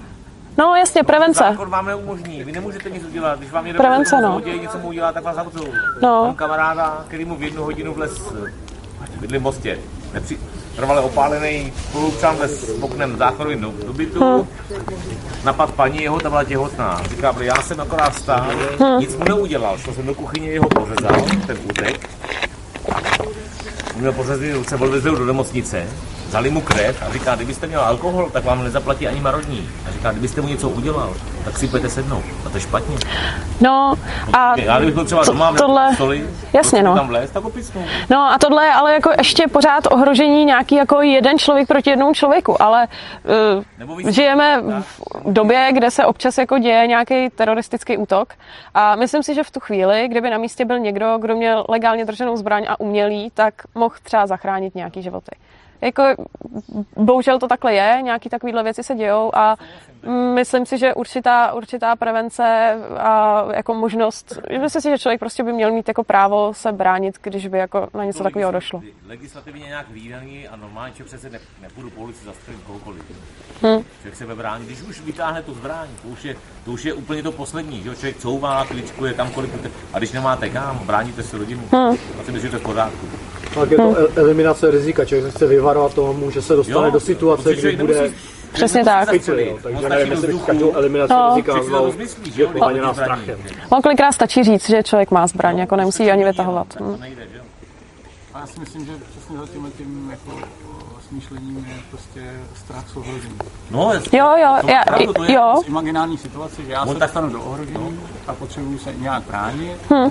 Myslím si, že bych se neubránil bez zbraně, takže potřebuju pro svoji vlastní jistotu nebo zvýšení svých jak bych to řekl, svého potenciálu pro obrání, prostě potřebuji nějakou zbraň. Já bych v této eh, souvislosti uvedl, mně se líbil ten jeden výzkum, co dělali s gorilama. A oni uh, dlouho sledovali gorily a zjistili, že gorily jako umí používat nástroje. Jo, klacky, já nevím, kameny, jo, a že někteří jedinci přípisy začali jako v používkách ty nástroje zdokonalovat. No ale ty dominantní samci je prostě přiměli nepoužívat nástroje. Věděli, že ten nástroj, ano, může nám pomoct, já nevím, rozdělávat ovoce, nebo, ale zároveň ten klacek, že tam nastávaly situace, kdy třeba ta nějaká gorila, ten právě ten submisivnější třeba samec, to se to snažil použít v tom souboji vlastně jako určitou výhodu. Lupa sama o sobě vlastně vyřadila tyhle ty nástroje úplně z používání. Prostě došlo tam k takovému sebeochrannému mechanismu té komunity těch živočichů. jo, chápu a tohle je v podstatě to samé, co s těma drogama. Eh, Tím, že se zakážou zbraně a jejich legální držení, oni ze světa nezmizejí. Oni to budou vždycky a budou na černém trhu a budou je mít ty špatný lidi. A to je na tom to nebezpečný. To byla jejich vědomá volba. No, Já si myslím, To se dá- dá v komunitě. Takový, jakoby náhledy hmm. ve smyslu, že to, o čem ty mluvíš, je takový to krásný spirituální nahlížení, jak jako ty věci tady jsou nějak poskládaný. Hmm. A zároveň jako hodně lidí žije v tom, tady je ten stůl prostě, teď mi šel dát přes hubu, tak se potřebuji ochránit a jakoby neřešej tam, řekněme, to, co je zatím, že tam může být ten strach, ani ho tam třeba nemusí jakoby vidět, protože prostě ho. No, já to jako chápu a mys- myslím si, že jako v rámci třeba i nějaké komunity je na OK a já bych řekla, že je docela žádoucí, že se lidi rozhodnou, že tam ty zbraně nebudou mít. Přijde mi to super. Akorát si myslím, že v rámci něčeho, co je jako stát, nějaký území, není možný, není prostě reálně možný zabránit tomu, aby špatní lidi ty zbraně neměli. A myslím si, že potom by ty hodní lidi měli mít právo, když tak tu zbraň mít se před těma špatnýma bránit. Hm. Ale řekl jsi to hezky, on to řekl hezky. Hm. Protože ty zvířata jsou na tom líp než my. My jsme daleko horší. tak to bohužel je. To bude jenom fáze nějaká, ne? No je, ne, no to tak je. To je. Jenom když si člověk jenom povolíme, co se děje, nebo v přírodě, dám příklad úplně, nemá to, nesouvisí to s tím, bude hoře. Všechny zvířata vědí kam, lidi ne. Přesně. Že už jsme se ztratili od sebe a proto potřebujeme legalizovat ty no. drogy, abychom se skrz ně mohli dostat zase zpátky sami k sobě. Potřebovali jsme už ty zbraně.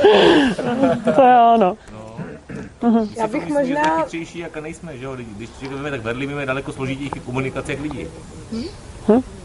No, právě já že jsem s nimi nepokecala ještě tak. To je ono. Hm. No, Jo. Já bych možná asi oficiálně ukončila jako jo, tu oficiální část naší besedy.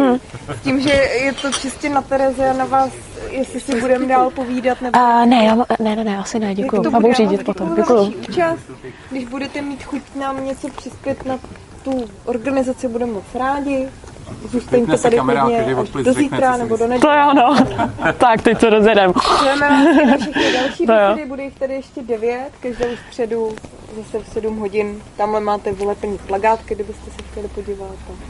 Jo, já vám moc děkuji, že jste přišli. Mě to bavilo. Já se ještě jednou omlouvám za Urzu. Fakt je to první, první přednáška besed, lomeno beseda, kterou zrušil a uh, nechci mluvit o důvodech, ale bylo to opravdu vážný. A je v pořádku, ale bylo to jako vážný, takže se za ně ještě jednou omlouvám, že nedorazil. My ti děkujeme, že jsme si to s tebou mohli Jo. Děkuju.